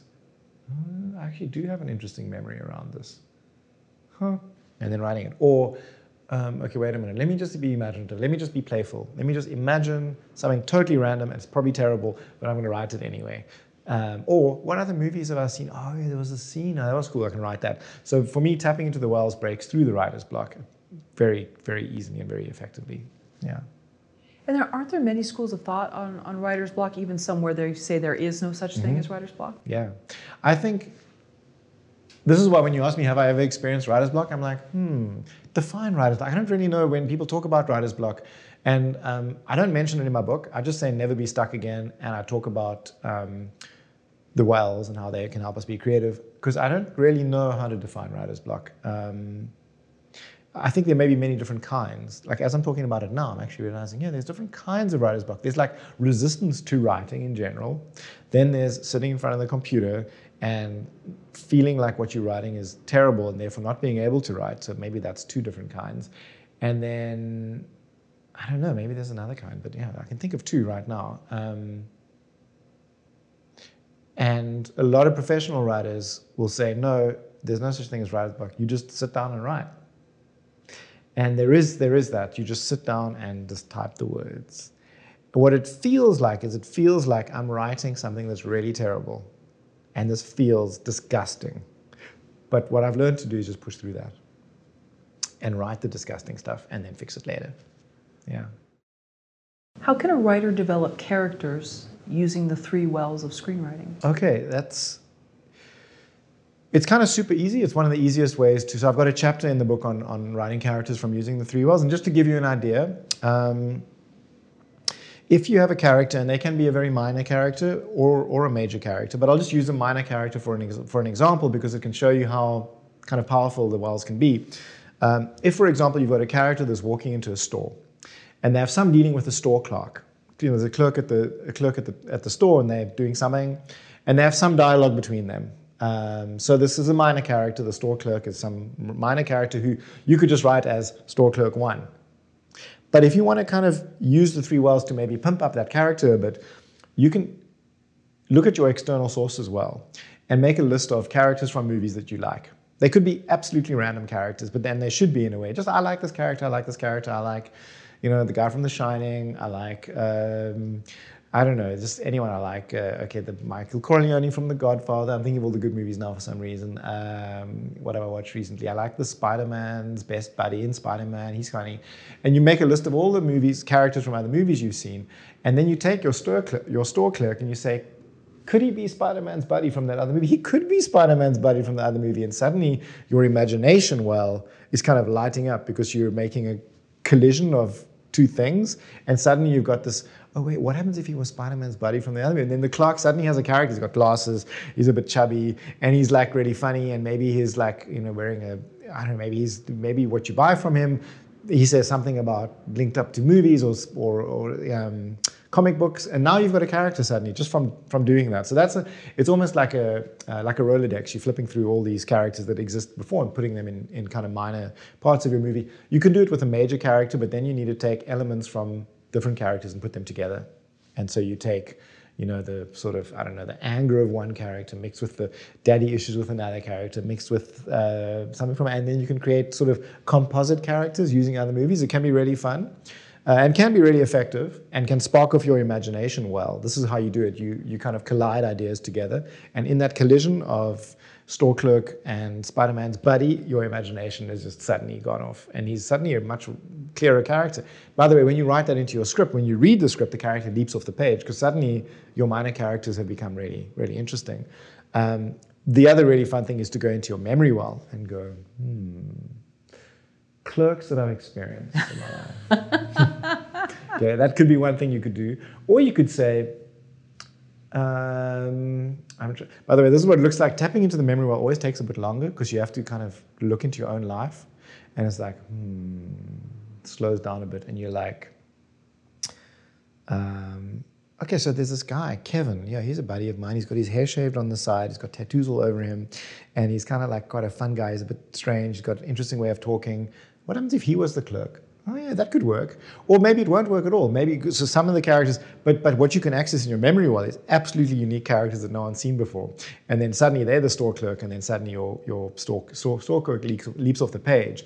I actually had this experience in a story that I wrote. I think I talk about it in the book where I had a, um, a, a manager in a music store. So one of my characters had a she made her own um, songs and she was trying to get her songs on. She, she would put them onto like a DVD, a, a, disc, like a CD, and try and sell it to the store. But the store clerk, uh, the idea was that she's not going to get that sold because the store clerk, she's like, it's against company, company policy. And the store clerk, I just chose this random guy from my life, totally tattooed everywhere, piercings everywhere, long hair, slightly effeminate. I think he might go by another gender at the moment. It's, I'm not sure, but he or she uh, is the store clerk now in the in the movie, and awesome. suddenly the character was really alive and he was interesting, and and my uh, character was trying to sell her songs had a baby and she was holding the baby. And at some point she passes it to the store clerk manager. Now he's holding this baby and he's like it's against company policy. And it's like is it does he mean holding the baby or does he mean the cd and suddenly there was like a whole interaction. So drawing from the memory well in your minor characters can really pump it up. But also i think um, in the major characters so when you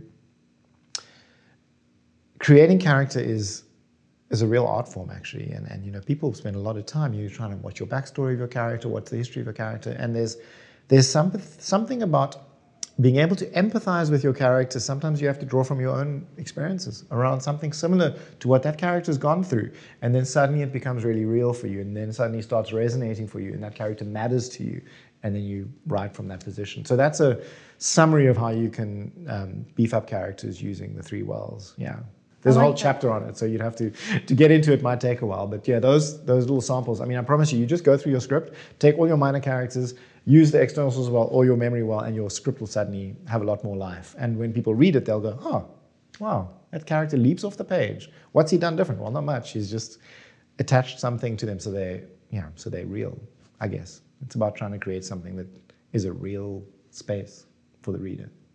I like that. I like that clerk analogy because mm. you, you could think to ones in movies, but then yeah. you can also think to ones that you experience that you first maybe didn't think about yeah. or ones that really stood out whether they were really nice or exactly. one time i had someone accuse me of stealing something oh, and he accused me right at the register what? and i said oh you didn't see the receipt for the thing in the bag from the other oh. store that i went to and then it was like this awkward you want to talk about awkward moment that's lovely i love but, that story yeah and it was great because then that's i had, had to keep seeing him but i knew in the back of my oh, mind and wow. he knew and i didn't say anything i wasn't going to call him out or you know. that's amazing but I, that was such a vivid memory of interacting with a clerk. And yeah. there's been great times when yeah. joke around and yeah. they're they're fun and but but that's true. It seems like such a minor thing, but if you look back And then if you look back what you've told me now is a scene that's got subtext amazing subtext, like going back to the store when you know and he knows. And right. there's great subtext there, and that's the stuff that really works in movies. You know, um, so actually, a movie that I haven't seen is The Farewell, which is. Um, I was just going to go see that. Okay. Wow, how weird. Yeah, well, okay. that's one movie that I think is going to be really interesting, and I, I heard the podcast that it's based on because This American Life did a podcast of the fair, basically The Farewell was a podcast many years ago, and she went and wrote the movie and now directed it. That movie, I think, is going to have many moments of subtext, absolute complex subtext because of the structure of the movie, but also because it's based on a memory well. It's all from a memory well, and so that kind of everyone's trying to teach how to write subtext. It's very difficult. You almost have to either the characters must be so alive, or you have to draw from life. And then you get that immediately. You talk about story and subtext. It's in your one memory that popped up in your. Right. When I mentioned clerk, you were like, "Ha Yes. I've got that already," and everyone's got that, and yours is unique. If you wrote that scene, it would be a unique story. Sure. Yeah, anyway. Sure. That's so funny that you mentioned the farewell. Mm. Great. Excellent. We may have already covered this, but Ask it anyway, because you never know; it might lead somewhere. Okay, sure. If you like. Yeah. Realistic dialogue using the three wells of Oh, wow. screenwriting. Yeah. So there is again a chapter in the book around dialogue and and using the three wells of writing dialogue. I find for me writing dialogue was really difficult in the beginning. Some people can just write dialogue. Oh, by the way, I was going to call my book "You Can't Teach Screenwriting" because I wonder sometimes if you can teach screenwriting and dialogue writing in particular is something that some people come to my classes and they just write brilliant dialogue. I'm like, how did you do this? What do you do? But people are open to the world. Again, it's about being open to the world and listening to the way people speak. Um, and also understanding that if you set a scene in your movie, it's got to be as realistic as your own life. So in your memories, if you're writing a divorce scene, or say a scene where someone breaks up with someone, often what I find people write on the nose dialogue. So they're like, I am breaking up with you now. And I'm like, when I broke up with people, did I ever say those words? I don't think I ever used those words. And I've broken up with some people, unfortunately. Um, and if you go into your own memory well and you look at how, how did that happen with me? Is there anything I can draw from this? Was, there a moment or was it just like silence? It's not working anymore. What isn't working? I don't know, this whole thing. It's just, and you look at the sea and maybe you parked your car on the seafront and you're like, yeah, it's been many years, but I think it's definitely time that we just, you know, and then, okay. You know, so you don't actually say, uh, in life, very often we don't say like these very clear moments. However, the difference between life dialogue and screen dialogue is that we do have to clearly communicate to the audience that they're breaking up. So, you know, it's kind of this is where you go to your external sources well and say, well, how did they do it in that movie? And do I need to actually say at some point, I do have to say, we are broken up officially, so the audience understands that they're broken up. And this is the difficulty between what I call um, street dialogue and screen dialogue. And while stage dialogue is also different, because stage dialogue is all about the words and the, you know, often not all stage plays, but often stage plays is about language. It's about you know the uses of language. And street dialogue is totally different. But screen dialogue, as a writer, you're writing because you have to communicate some information to an audience through your characters. And that's the delicate balance: is using your memory well to write realistic sounding dialogue, but then also using the external sources well and knowing that it's um, it's got to serve a purpose. It's got to move the story forward. So sometimes it has to be slightly on the nose, but it shouldn't be too on the nose, obviously. So yeah, that's how you would do it. But I find some of the difficulty I had with first-time writers is trying to communicate to them that what you're writing must be as real as life. You know, it's got to be even if it's set in space. You know, like Avengers keeps coming up, like Iron Man leaving that message for Pepper Potts when he's floating up in space. It's got to be real. You're in space, but it's got to be real. So he can't say the things he wants to say, and then he'll eventually say them because you want the characters to care about him. But it'll take him a while, and that's why that scene kind of works really well because it's it feels real. And and often when when first time writers write, they don't write like that. And so how to teach that? I don't know how you teach that. But you got to draw from your life. You got to draw from your life experiences. You need to be uh, you know you need to be empathetic with your characters, and teaching that is difficult. So that's where the three wells came from as well. Is that I found when people started drawing from their own lives, they were like, "Oh, it's really easy. That's how people speak." I'm like, "Yeah," and they should speak like that in your movie as well, maybe. Yeah. So, yeah. And sorry, the other thing is the symbolism sleuth. Is if you're going out there and you're listening to what people sound like when they speak, that's also very important. Especially if you've got regionally specific accents, um, and you got to write that, then you got to go listen. You know, got to listen to the way people speak. That's And- very true. Yes, because I have, especially here in LA, you'll hear people from all over It's amazing. and, and the different things that they'll say and the terminology. yes. I exactly. remember one lady, I'm not sure where she was from, but she was like, they're going to call the law on him.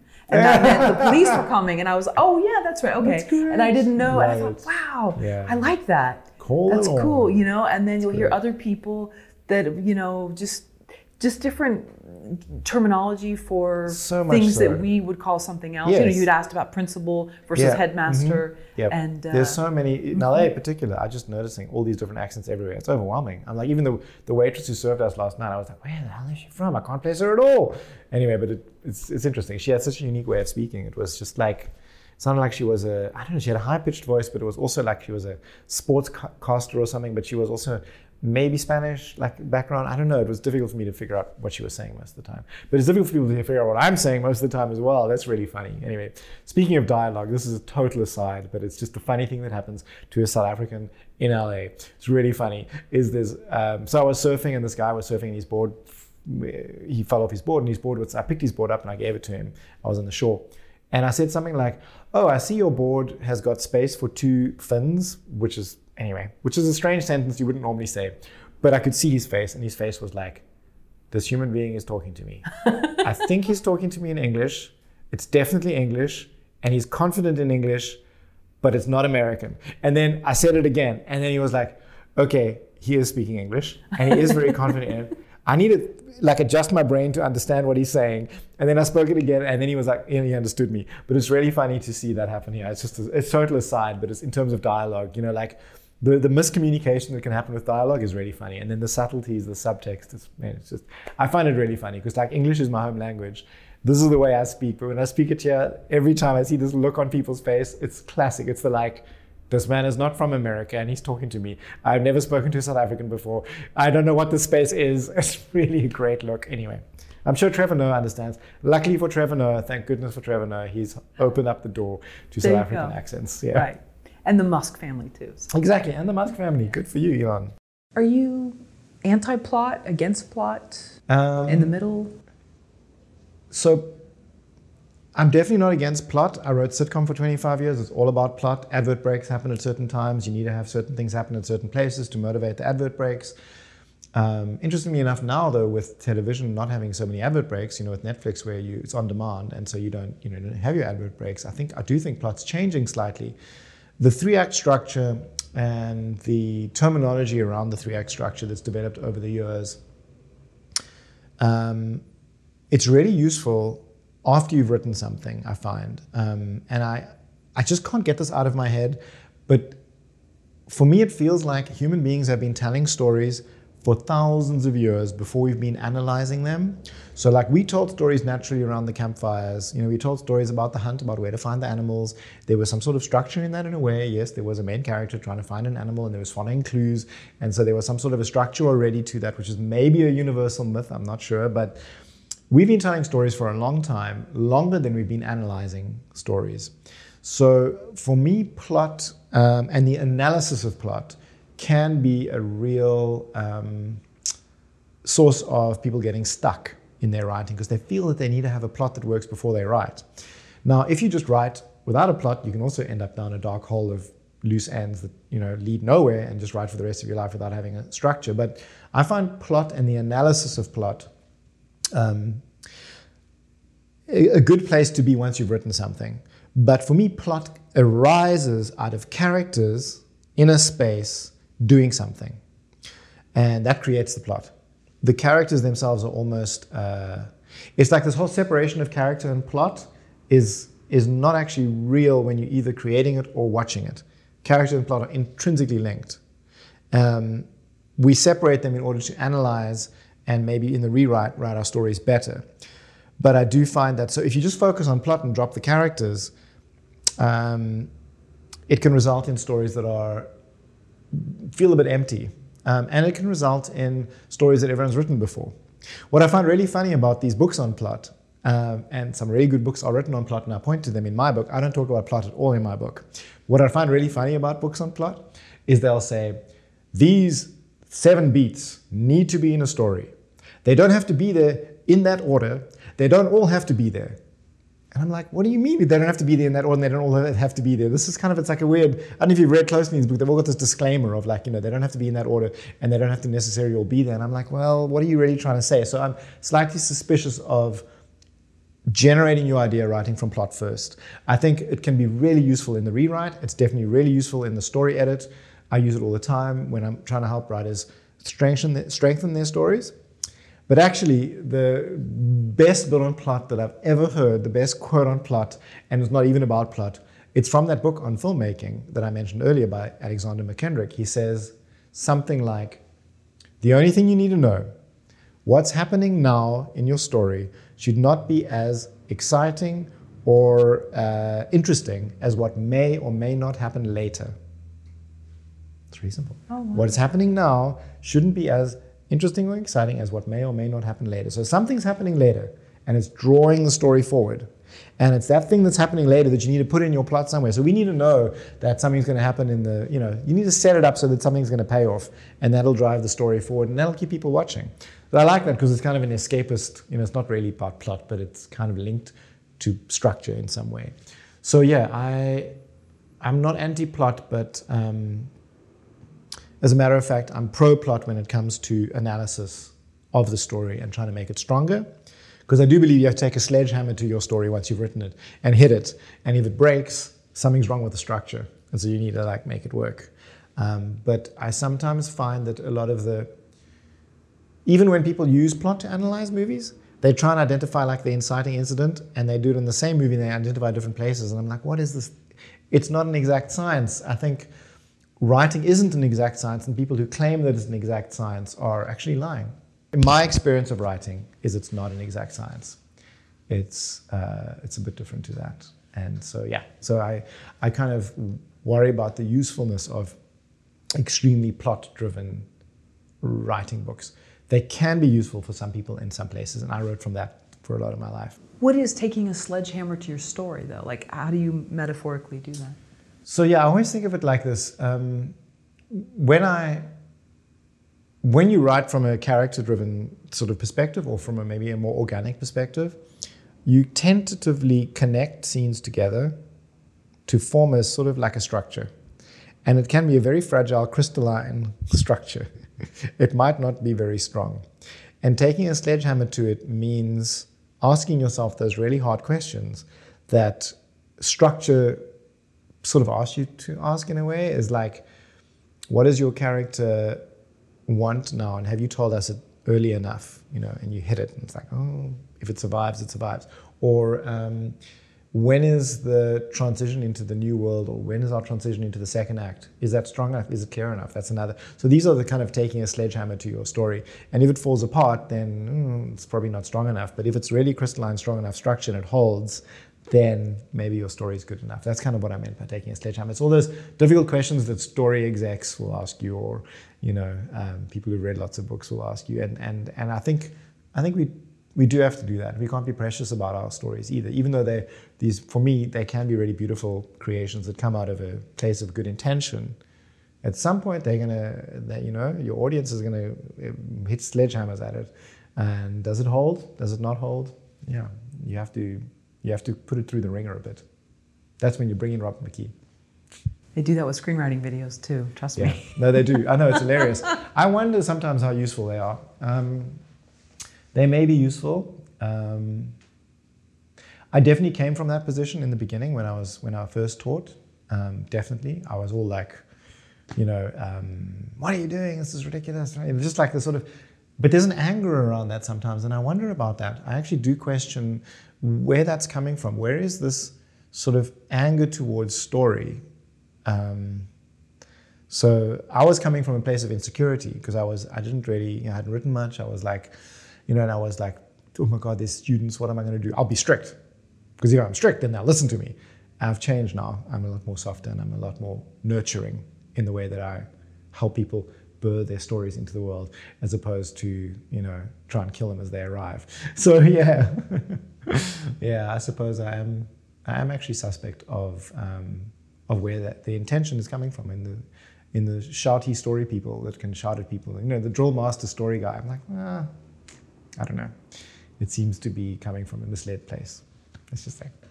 like the scene in Forrest oh, Gump. This is my first interview in LA, and I'm gonna get kicked out of the town. No, you know? no, no. like the scene in Forrest Gump. Gump, you know, and he's like right in his face, and. He, yeah. What is story? You know? you know just... That is a great skit. Oh my god, I'm gonna do that. That is genius. Resonance. That's mm. your first chapter. Yeah. Mm. What? Tell us what that's about. So resonance for me is. Um, I have a quote in that chapter. My book's got quotes in every chapter, so I'll have a lot of quotes in this interview. But I have a quote in that chapter that begins with, which is this: "It is. It's a complicated quote, and it might not be easily to under, easy to understand just saying it, but it's a quote from Gustave Flaubert, uh, Madame Bovary, and the quote is." Um, uh, something like language is a cracked kettle on which we beat out tunes for bears to dance to, while all the while we long to move the stars to pity. So it means language is we want to move the stars to pity with our language. We want to, our language to be this beautiful thing that expresses everything we're feeling and expresses our emotions. But actually, language is a cracked kettle on which we're beating out tunes for bears to dance to. I don't know why bears are dancing, but it's like a language fails us when it comes to certain things. I really believe. I think certain things like religion and faith, language fails us, and logic fails us at that point. And I also believe that with creation, when we create things, language fails us to really explain what's going on at the core of creativity and that moment of creativity, which is kind of what my book's about.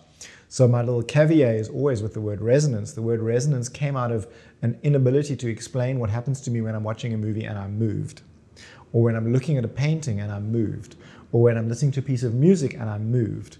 I use the word resonance there because for me it feels like something in the painting is vibrating and it vibrates something in me and I resonate with it. And that's what I mean by resonance is I, I look at a painting, like for example, uh, yeah, I look at a painting, for example, in the Van Gogh Museum in Amsterdam. There's this one particular painting that I saw, uh, Wheatfield with Crows, which is a beautiful painting, and it's just really moved. When I was in the museum looking at this painting, it really moved me and resonated with me in a really deep way. Um, I hope it wasn't because I was in Amsterdam and things can move you there, which shouldn't. But um, I'm sure it wasn't that. Uh, but other things move me. You know, paintings and moments in movies move me, particularly Music will move me, characters behaving in a certain way will move me.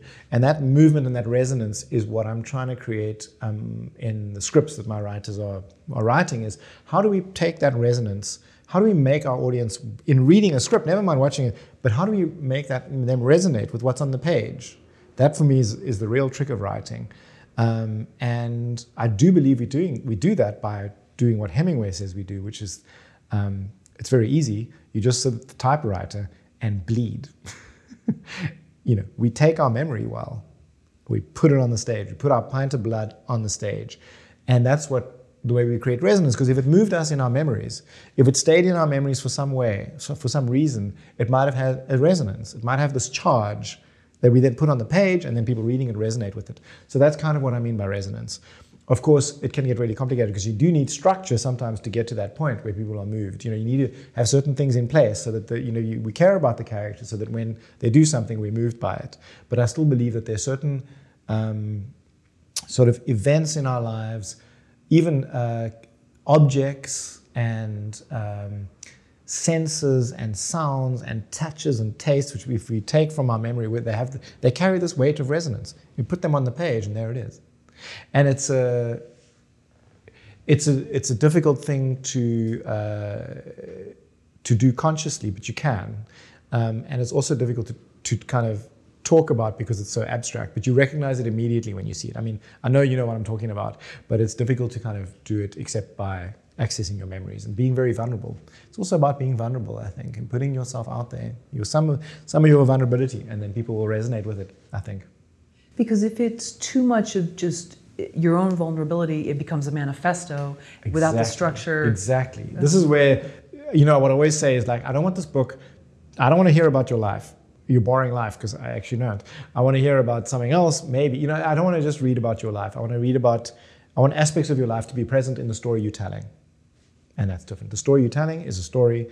It should have structure. It should have, you know, and it, but but you put your memories in there, your aspects of it, and then it really starts to come alive. And uh, just to kind of go back to the uh, story structure thing, maybe, uh, and back to that Van Gogh painting, because I love that Van Gogh painting. I always use an example because I know, I don't know what Van Gogh was doing when he painted, but I know that he didn't have a test audience and he didn't read a book on screenwriting theory and he didn't put his painting up and say to everyone, right guys, look at this painting. Are there enough crows in this painting? Wheatfield with crows. Are the, are the, do you want more yellow? And then hand out fly, you know, forms and then the audience all filled it in and then like handed it back to him and he changed it. So that didn't happen. So he was doing something else, which I think is he was resonating and he was just moving with emotion. He put that on the canvas. Now, of course, he didn't have to pay millions of dollars for that canvas, which is why you need maybe audience test subjects to give you, you know, see if your movie's working or not. But uh, if if you write from a position of, okay, I've got to please an audience, I've got to make money out of this, and uh, let me read a book on structure, I don't know if you hit the resonance. Not always. What makes a great story?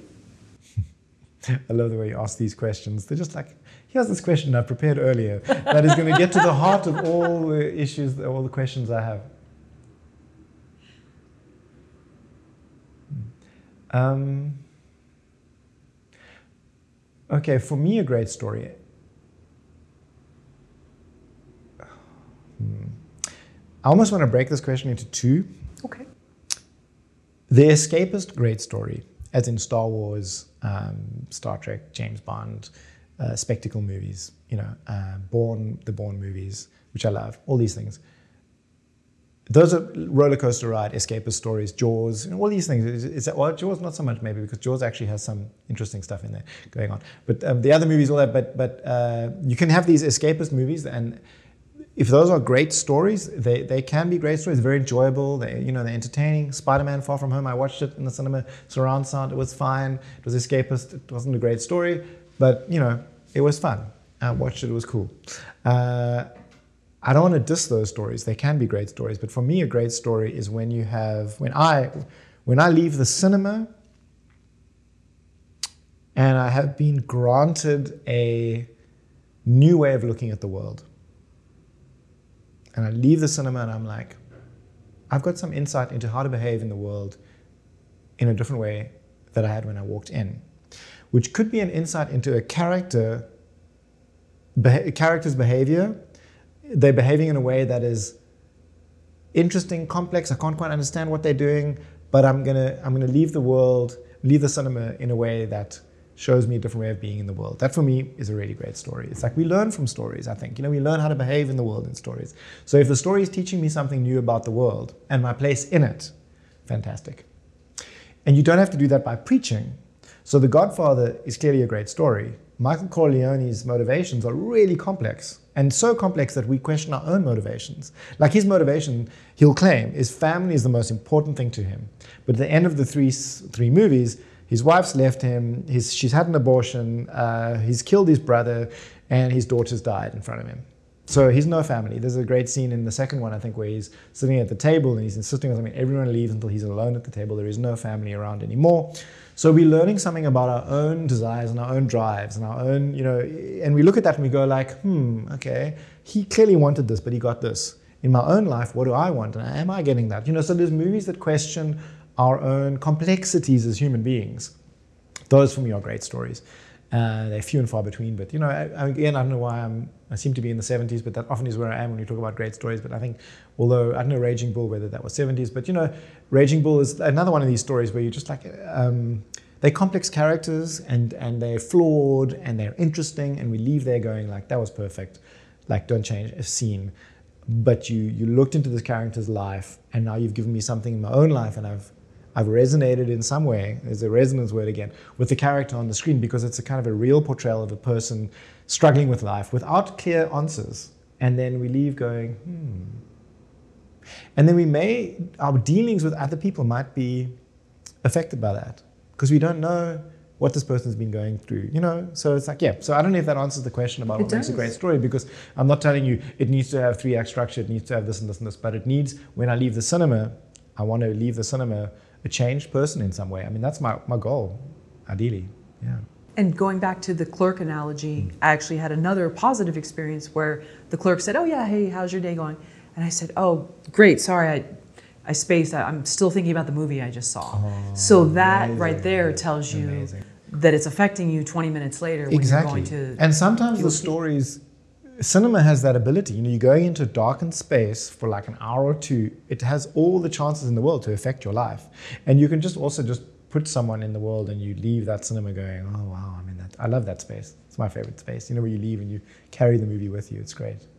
Right, and you can you can also see. I, there was a movie I saw where I felt so bad for this woman. I mean, she was really crying during the. I mean, oh, just wow. really breaking down, Jesus. and I think it affected her after the film.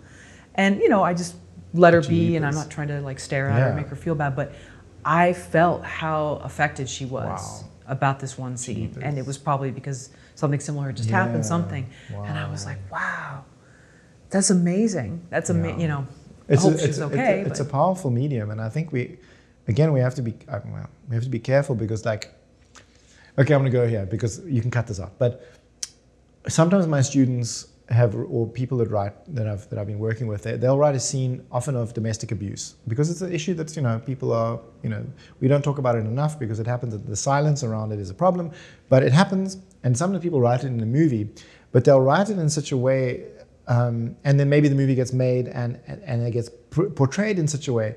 I always say to them, what about the abuser in the cinema, and the abused woman in the cinema? How are they going to feel about this? And then even the worst for me is rape scenes, you know, because there are a lot of them in movies. And I, how is a rapist going to feel in the cinema or a woman who's been raped? Because we, I think we have to think about these questions. Because I think if we want to reach the person whose life we want to either support or change, so I'm talking about the rapist in the room or the, the, the victim of abuse, we have to speak to those people and we have to be sensitive about what we're doing. And if you're having a scene where the guy is taking a woman's head and smashing it into a wall, Tarantino, um, what are you saying with that? What are you communicating? What's the person sitting there feeling? What are they feeling? What emotions are they feeling at that moment? Are they feeling like, yeah? It's a scary thought, but I do believe we carry that much power. So um, I don't know where that came from, but it came from your oh, the woman who was affected by the scene in the movie that you were talking about. We, yeah, this is what we're dealing with. Actually, we're dealing with a very powerful medium that can affect people, and so we have to ask ourselves that without again paralyzing ourselves. Almost ask yourself that question and go deeper into it. Okay, this is what's going to happen in the scene, and this is what I'm going to show, and this is the these are the images that I'm going to put on the back of people's retinas and in their brains for the rest of their lives. And whether you like it or not, you got that in your brain from me. I, I don't know. I find it a, uh, there's a responsibility there. With great power comes great responsibility. Anyway, maybe. Right. Yeah, I was just thinking of some quote, and I don't know who said it, but artists are the most dangerous because mm. they have the power to. Wow. Yeah, uh, this is in Plato's The Republic. The artists are the first ones that he kicks out because he's like, no, got to control. In you know, he wants to control the society, create the perfect society. Artists, painters, out, get out, vanished. so we see it everywhere. Any authoritative regime will crack down on the artists and the journalists. How does a writer know the beginning of their story? So the beginning is a very difficult time as Dune, the movie begins, which David Lynch made. He hates the movie, but there's a great quote in the beginning. I think she says, oh no, she says, the beginning is a very delicate time. So the beginning of a story is the most important part, I think. Um, the first 15 minutes, like any issues you have in your story, it's all going to eventually work back to the first 15, 10 minutes of your story. It really is a difficult time. Um, I think it's um, when you first write your story, chances are you're going to rewrite the beginning. So, because you're going to get into some sort of a structural mess at some point, you're going to have to rearrange things and adjust it and come back to the beginning. Um, normally, the beginning is later than you think. So, you know, you may think your story begins here and you start writing it and then you're like, oh, but actually my story begins much later than that. That's often the case in, in first time, first drafts, you know, you write your first draft and it's like, you think your story begins way back in Arkansas, but actually begins when they arrived in New York. You know, you don't need the whole Arkansas stuff. You just need the guy arriving in New York. So stories, I think the beginning, so if that's what you mean by how does a writer know the beginning of their story, um, you may think your beginning is there, but it might not be by the time you get to the rewrite, and you'll probably rewrite your beginning more than anything else. Unfortunately, people actually write their beginning more because that's where they start when they open the document. It's like at the beginning, which is a problem. You should actually rewrite your middle and end as much as you rewrite your beginning, but your beginning will change as you write because that's where you're setting up everything. That's where you're setting up, like, you know, that's for me is like if your story is an arrow flying through the sky, this is the pullback on the bow. You know, and it's as far as you pull back and it's where you aim. And then by the time you get into your second act or you know, even halfway through your first act, you let go. So that's a very important moment, the beginning. And how does a writer know where their beginning is? They, you probably don't until you're getting into the rewriting process, and then you change where you begin almost more, than, more often than not. When you rewrite, are you rewriting from the very beginning, or are you going back to where you sort of like? How are you breaking up the rewriting? So I probably do go back to the beginning a lot, um, but I try not to. It, it just seems to be the way things happen. So your first 15 pages are fantastic, and then the rest you kind of tend to forget about. Um, the beginning and the end are the most important. So for me, the biggest question someone can ask themselves is, what do I want the audience to feel when they leave the cinema? The moment they leave the cinema, you know, that last frame, when the last frame comes up and it finishes, what do I want the audience to feel at that point? And in the rewrite process, I go back and I look at everything and say, does that serve that feeling, that emotion at the end? If not, I need to change something. It might be in the beginning, it might be in the middle, it might be at the end where you have to change that, that thing. Um, so yeah, I don't know if that answers the question, but that question is, that question's in my mind all the time. What do I want the audience to feel when they leave the cinema? And does the scene serve that? If not, do I need it? Can I change it? Can I toss it? So then, yeah, I guess when I rewrite, I rewrite from all over the place. But um, the beginning is so vital that you'll end up rewriting that a lot. Yeah. Do you feel like people really neglect rewriting the middle? Yeah. And so. so. a lot of problems happen because yep. of that. Hmm. Definitely. I think. Look, you know, the middle, the second act problems, like it's like a cliche. Um, I think that that is a that's a result of just structure and just that it's a, it's it's like a a tent pole, you know, because you got your beginning, awesome. You know, you know it's going to end fine. Middle, eh, not so sure. So it is. It's a nature of the feature film beast. If we're talking about feature films, that the middle is going to be difficult. Um, but I do think people end up not writing that just because, it, from the simplest reasons, you open up your document and it's going to open up on the first page, and you're going to rewrite. And then I find like even the craftness of so if the structure doesn't change much, the dialogue doesn't change much, the craft of the script itself in terms of the words used and the, the sp- sparsity sparsity of the words used and the precision of the words used is often better in the beginning and then you get halfway and it just becomes messy. So yeah i would actually encourage people to not do what i do but to start when you do your rewrite try and discipline yourself to i'm only rewriting from scene 12 today and then i'm only rewriting from scene 26 because you know to make sure that you pay as much attention to that as you can. But yeah it's a standard error i guess I've seen it a lot. When someone presents you with their script mm. and they say, I need you to help me make it better, what are you looking for? What are the main things that are going to stand out to you first, usually? Um, very often when I when I, when I'm in that position with someone who's given me a script and says, you know, do I want to, you know, what can I do to make it better? My question is, why do you want to tell the story? And very often when I do that, I untap, untap, unplug, untap, whatever, a whole well of stuff that's not in the script. Like very often people will say, I want to tell the story because of this and this. And it happened to me when I was younger. And there's the story, there's some stuff, let's put that in the script. So very often I think uh, the first step for me is always, always, always, why do you want to tell the story? And if they say, well, to make money and to, you know, be uh, the next um, superhero movie, then I'll say, cool, okay, let's look at structure and let's fix it with the structure and the characters and stuff. As long as I know why you want to tell the story. But then if I dig a little bit deeper, there might be something else. I say, okay, well, so is the reason you want to tell the story because you feel a little bit insecure and actually need acclaim and money to survive in the world? Okay, what happens if your villain has got that same problem in your superhero movie? Ooh, now suddenly it's alive, you know? And then so so you can unpack a lot just by asking someone why they want to tell the story, and then you try and apply that to the script and, and then make it a bit better. So that's the first thing I'd say. Um, and then I'm looking for resonance when I'm reading the script. I'm looking for you know, is this fresh? Is this original? Is this authentic to your to the story you're trying to tell? And can you make it more authentic by drawing from your memory well or from other you know any other sources to make it stronger? Um, and then you know you ask all the, the normal questions like, who's your main character? What does he want? Why do I care about him? You know, all those kind of regular screenwriting questions which anyone can ask. But uh, for me, what's more interesting is why do you want to tell a story? And it's funny that people will write a whole feature film script without knowing that. I also didn't know. I mean, I wrote my coming out of suburbia script, and only when I did a rewrite with another writer did it come up like, oh, jeepers, my main character's fear is that he doesn't want to leave suburbia because he's scared of the world out there because I'm scared of the world. I'm scared of success and you know all of these things, and that's my character's problem. And I was like, ah, and then suddenly everything changed. So it's a bit of getting involved in yourself. That can get really strong. And then suddenly the story becomes very clear, and you're like, oh, that's what it is. That's what it's about.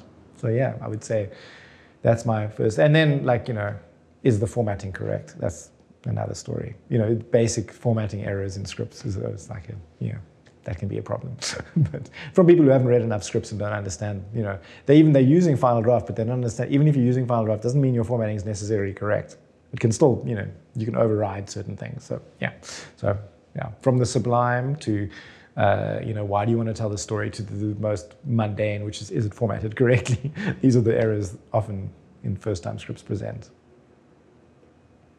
Anything that stayed with you from your time in the UK, something mm. a professor said to you yes. that you apply? Okay. Oh, there's two. There's two statements. So two things that I learned in, in when I was in the UK. The one thing in studying, the one was drama is conflict. And I remember they told me that. And at the time, I was really against conflict, and I'm still against conflict in terms of physical, you know, fighting for some, you know, for something because you want something and somebody else wants something and you fight about it. That, you know, that kind of conflict. Um, and I remember like underlining it angrily, and I think I scratched it out angrily. But then I realized afterwards, okay, they're kind of right. It is about conflict. Like everything, there needs to be something. So, for example, you know, if the story is about you and I and then this glass of water and we both want the water, we have a story. You know, as an actor, you can do that. You can act it. You can perform it. You can find strategies around how to get the water, and then that's your strategy and that's my strategy. We pit them against each other. So, so I think there is conflict, but it might not be physical, actual fighting conflict. There can be strategies that you can apply, and, and so I think that drama is conflict. I've come around to, the, to believe that. So that was the one thing that just kind of stuck with me because my first reaction to it as a student was like, no, it's not. And then I was like, okay, okay, yeah, no. What's the conflict in the scene? I need to know what, uh, why am I watching this? And there needs to be something. It can be very simple. It can be that someone's got a piece of, I don't know, sticky paper on his face and you can't get rid of it and stuck. There's a conflict between him and the sticky paper, but you know, there's conflict and I'm going to watch until the, the conflict is resolved. And that's what I, what is interesting. Um, and human beings tend to run towards gunfire and away from tears. I don't know what that is about us, but we want conflict. We seem to want it. So, yeah. Um, and then the other thing that stayed with me was use the white of the page. Somebody said that. Use the white of the page. And what they meant was, I didn't know, it took me a long time to figure this out, but it was that the layout of your script and how you use your action, particularly your action. You know, so if you write, you um, instead of just writing a block of action, you break it up into sections so that the script looks beautiful. It looks like a script, but it also reads like the movie. So in other words, you use your enter button as like a like a cut almost. You use long descriptive passages if it's a long lingering shot in your mind. You use short, sharp sentences if it's short, sharp sentences. Uh, if it's a you know a, kind of an action scene, you can have like explosions of dialogue here of, of action here and there. So use the white of the page is great because it starts to talk about the craft of screenwriting and talks about the voice of the writer. So the more scripts you read, the more I, I start to see oh, this is the voice of the writer, and that's about the white of the page because it's it's basically like a poem. It's a beautiful, it's a visual document as well. It's not just a, a novel. You know, you can't say use the white of a page for a novel because novels are just written, they're just text. But if you think of it with a script, it's even where the dialogue is placed and how much dialogue there is, is it kind of gives you a feeling. It gives you a um, a tone. Now, tonality is actually what movie making is all about is, you know, what is the tone of this film? What is it resonate? It comes back to resonance. How do you create the tone of a movie in a script?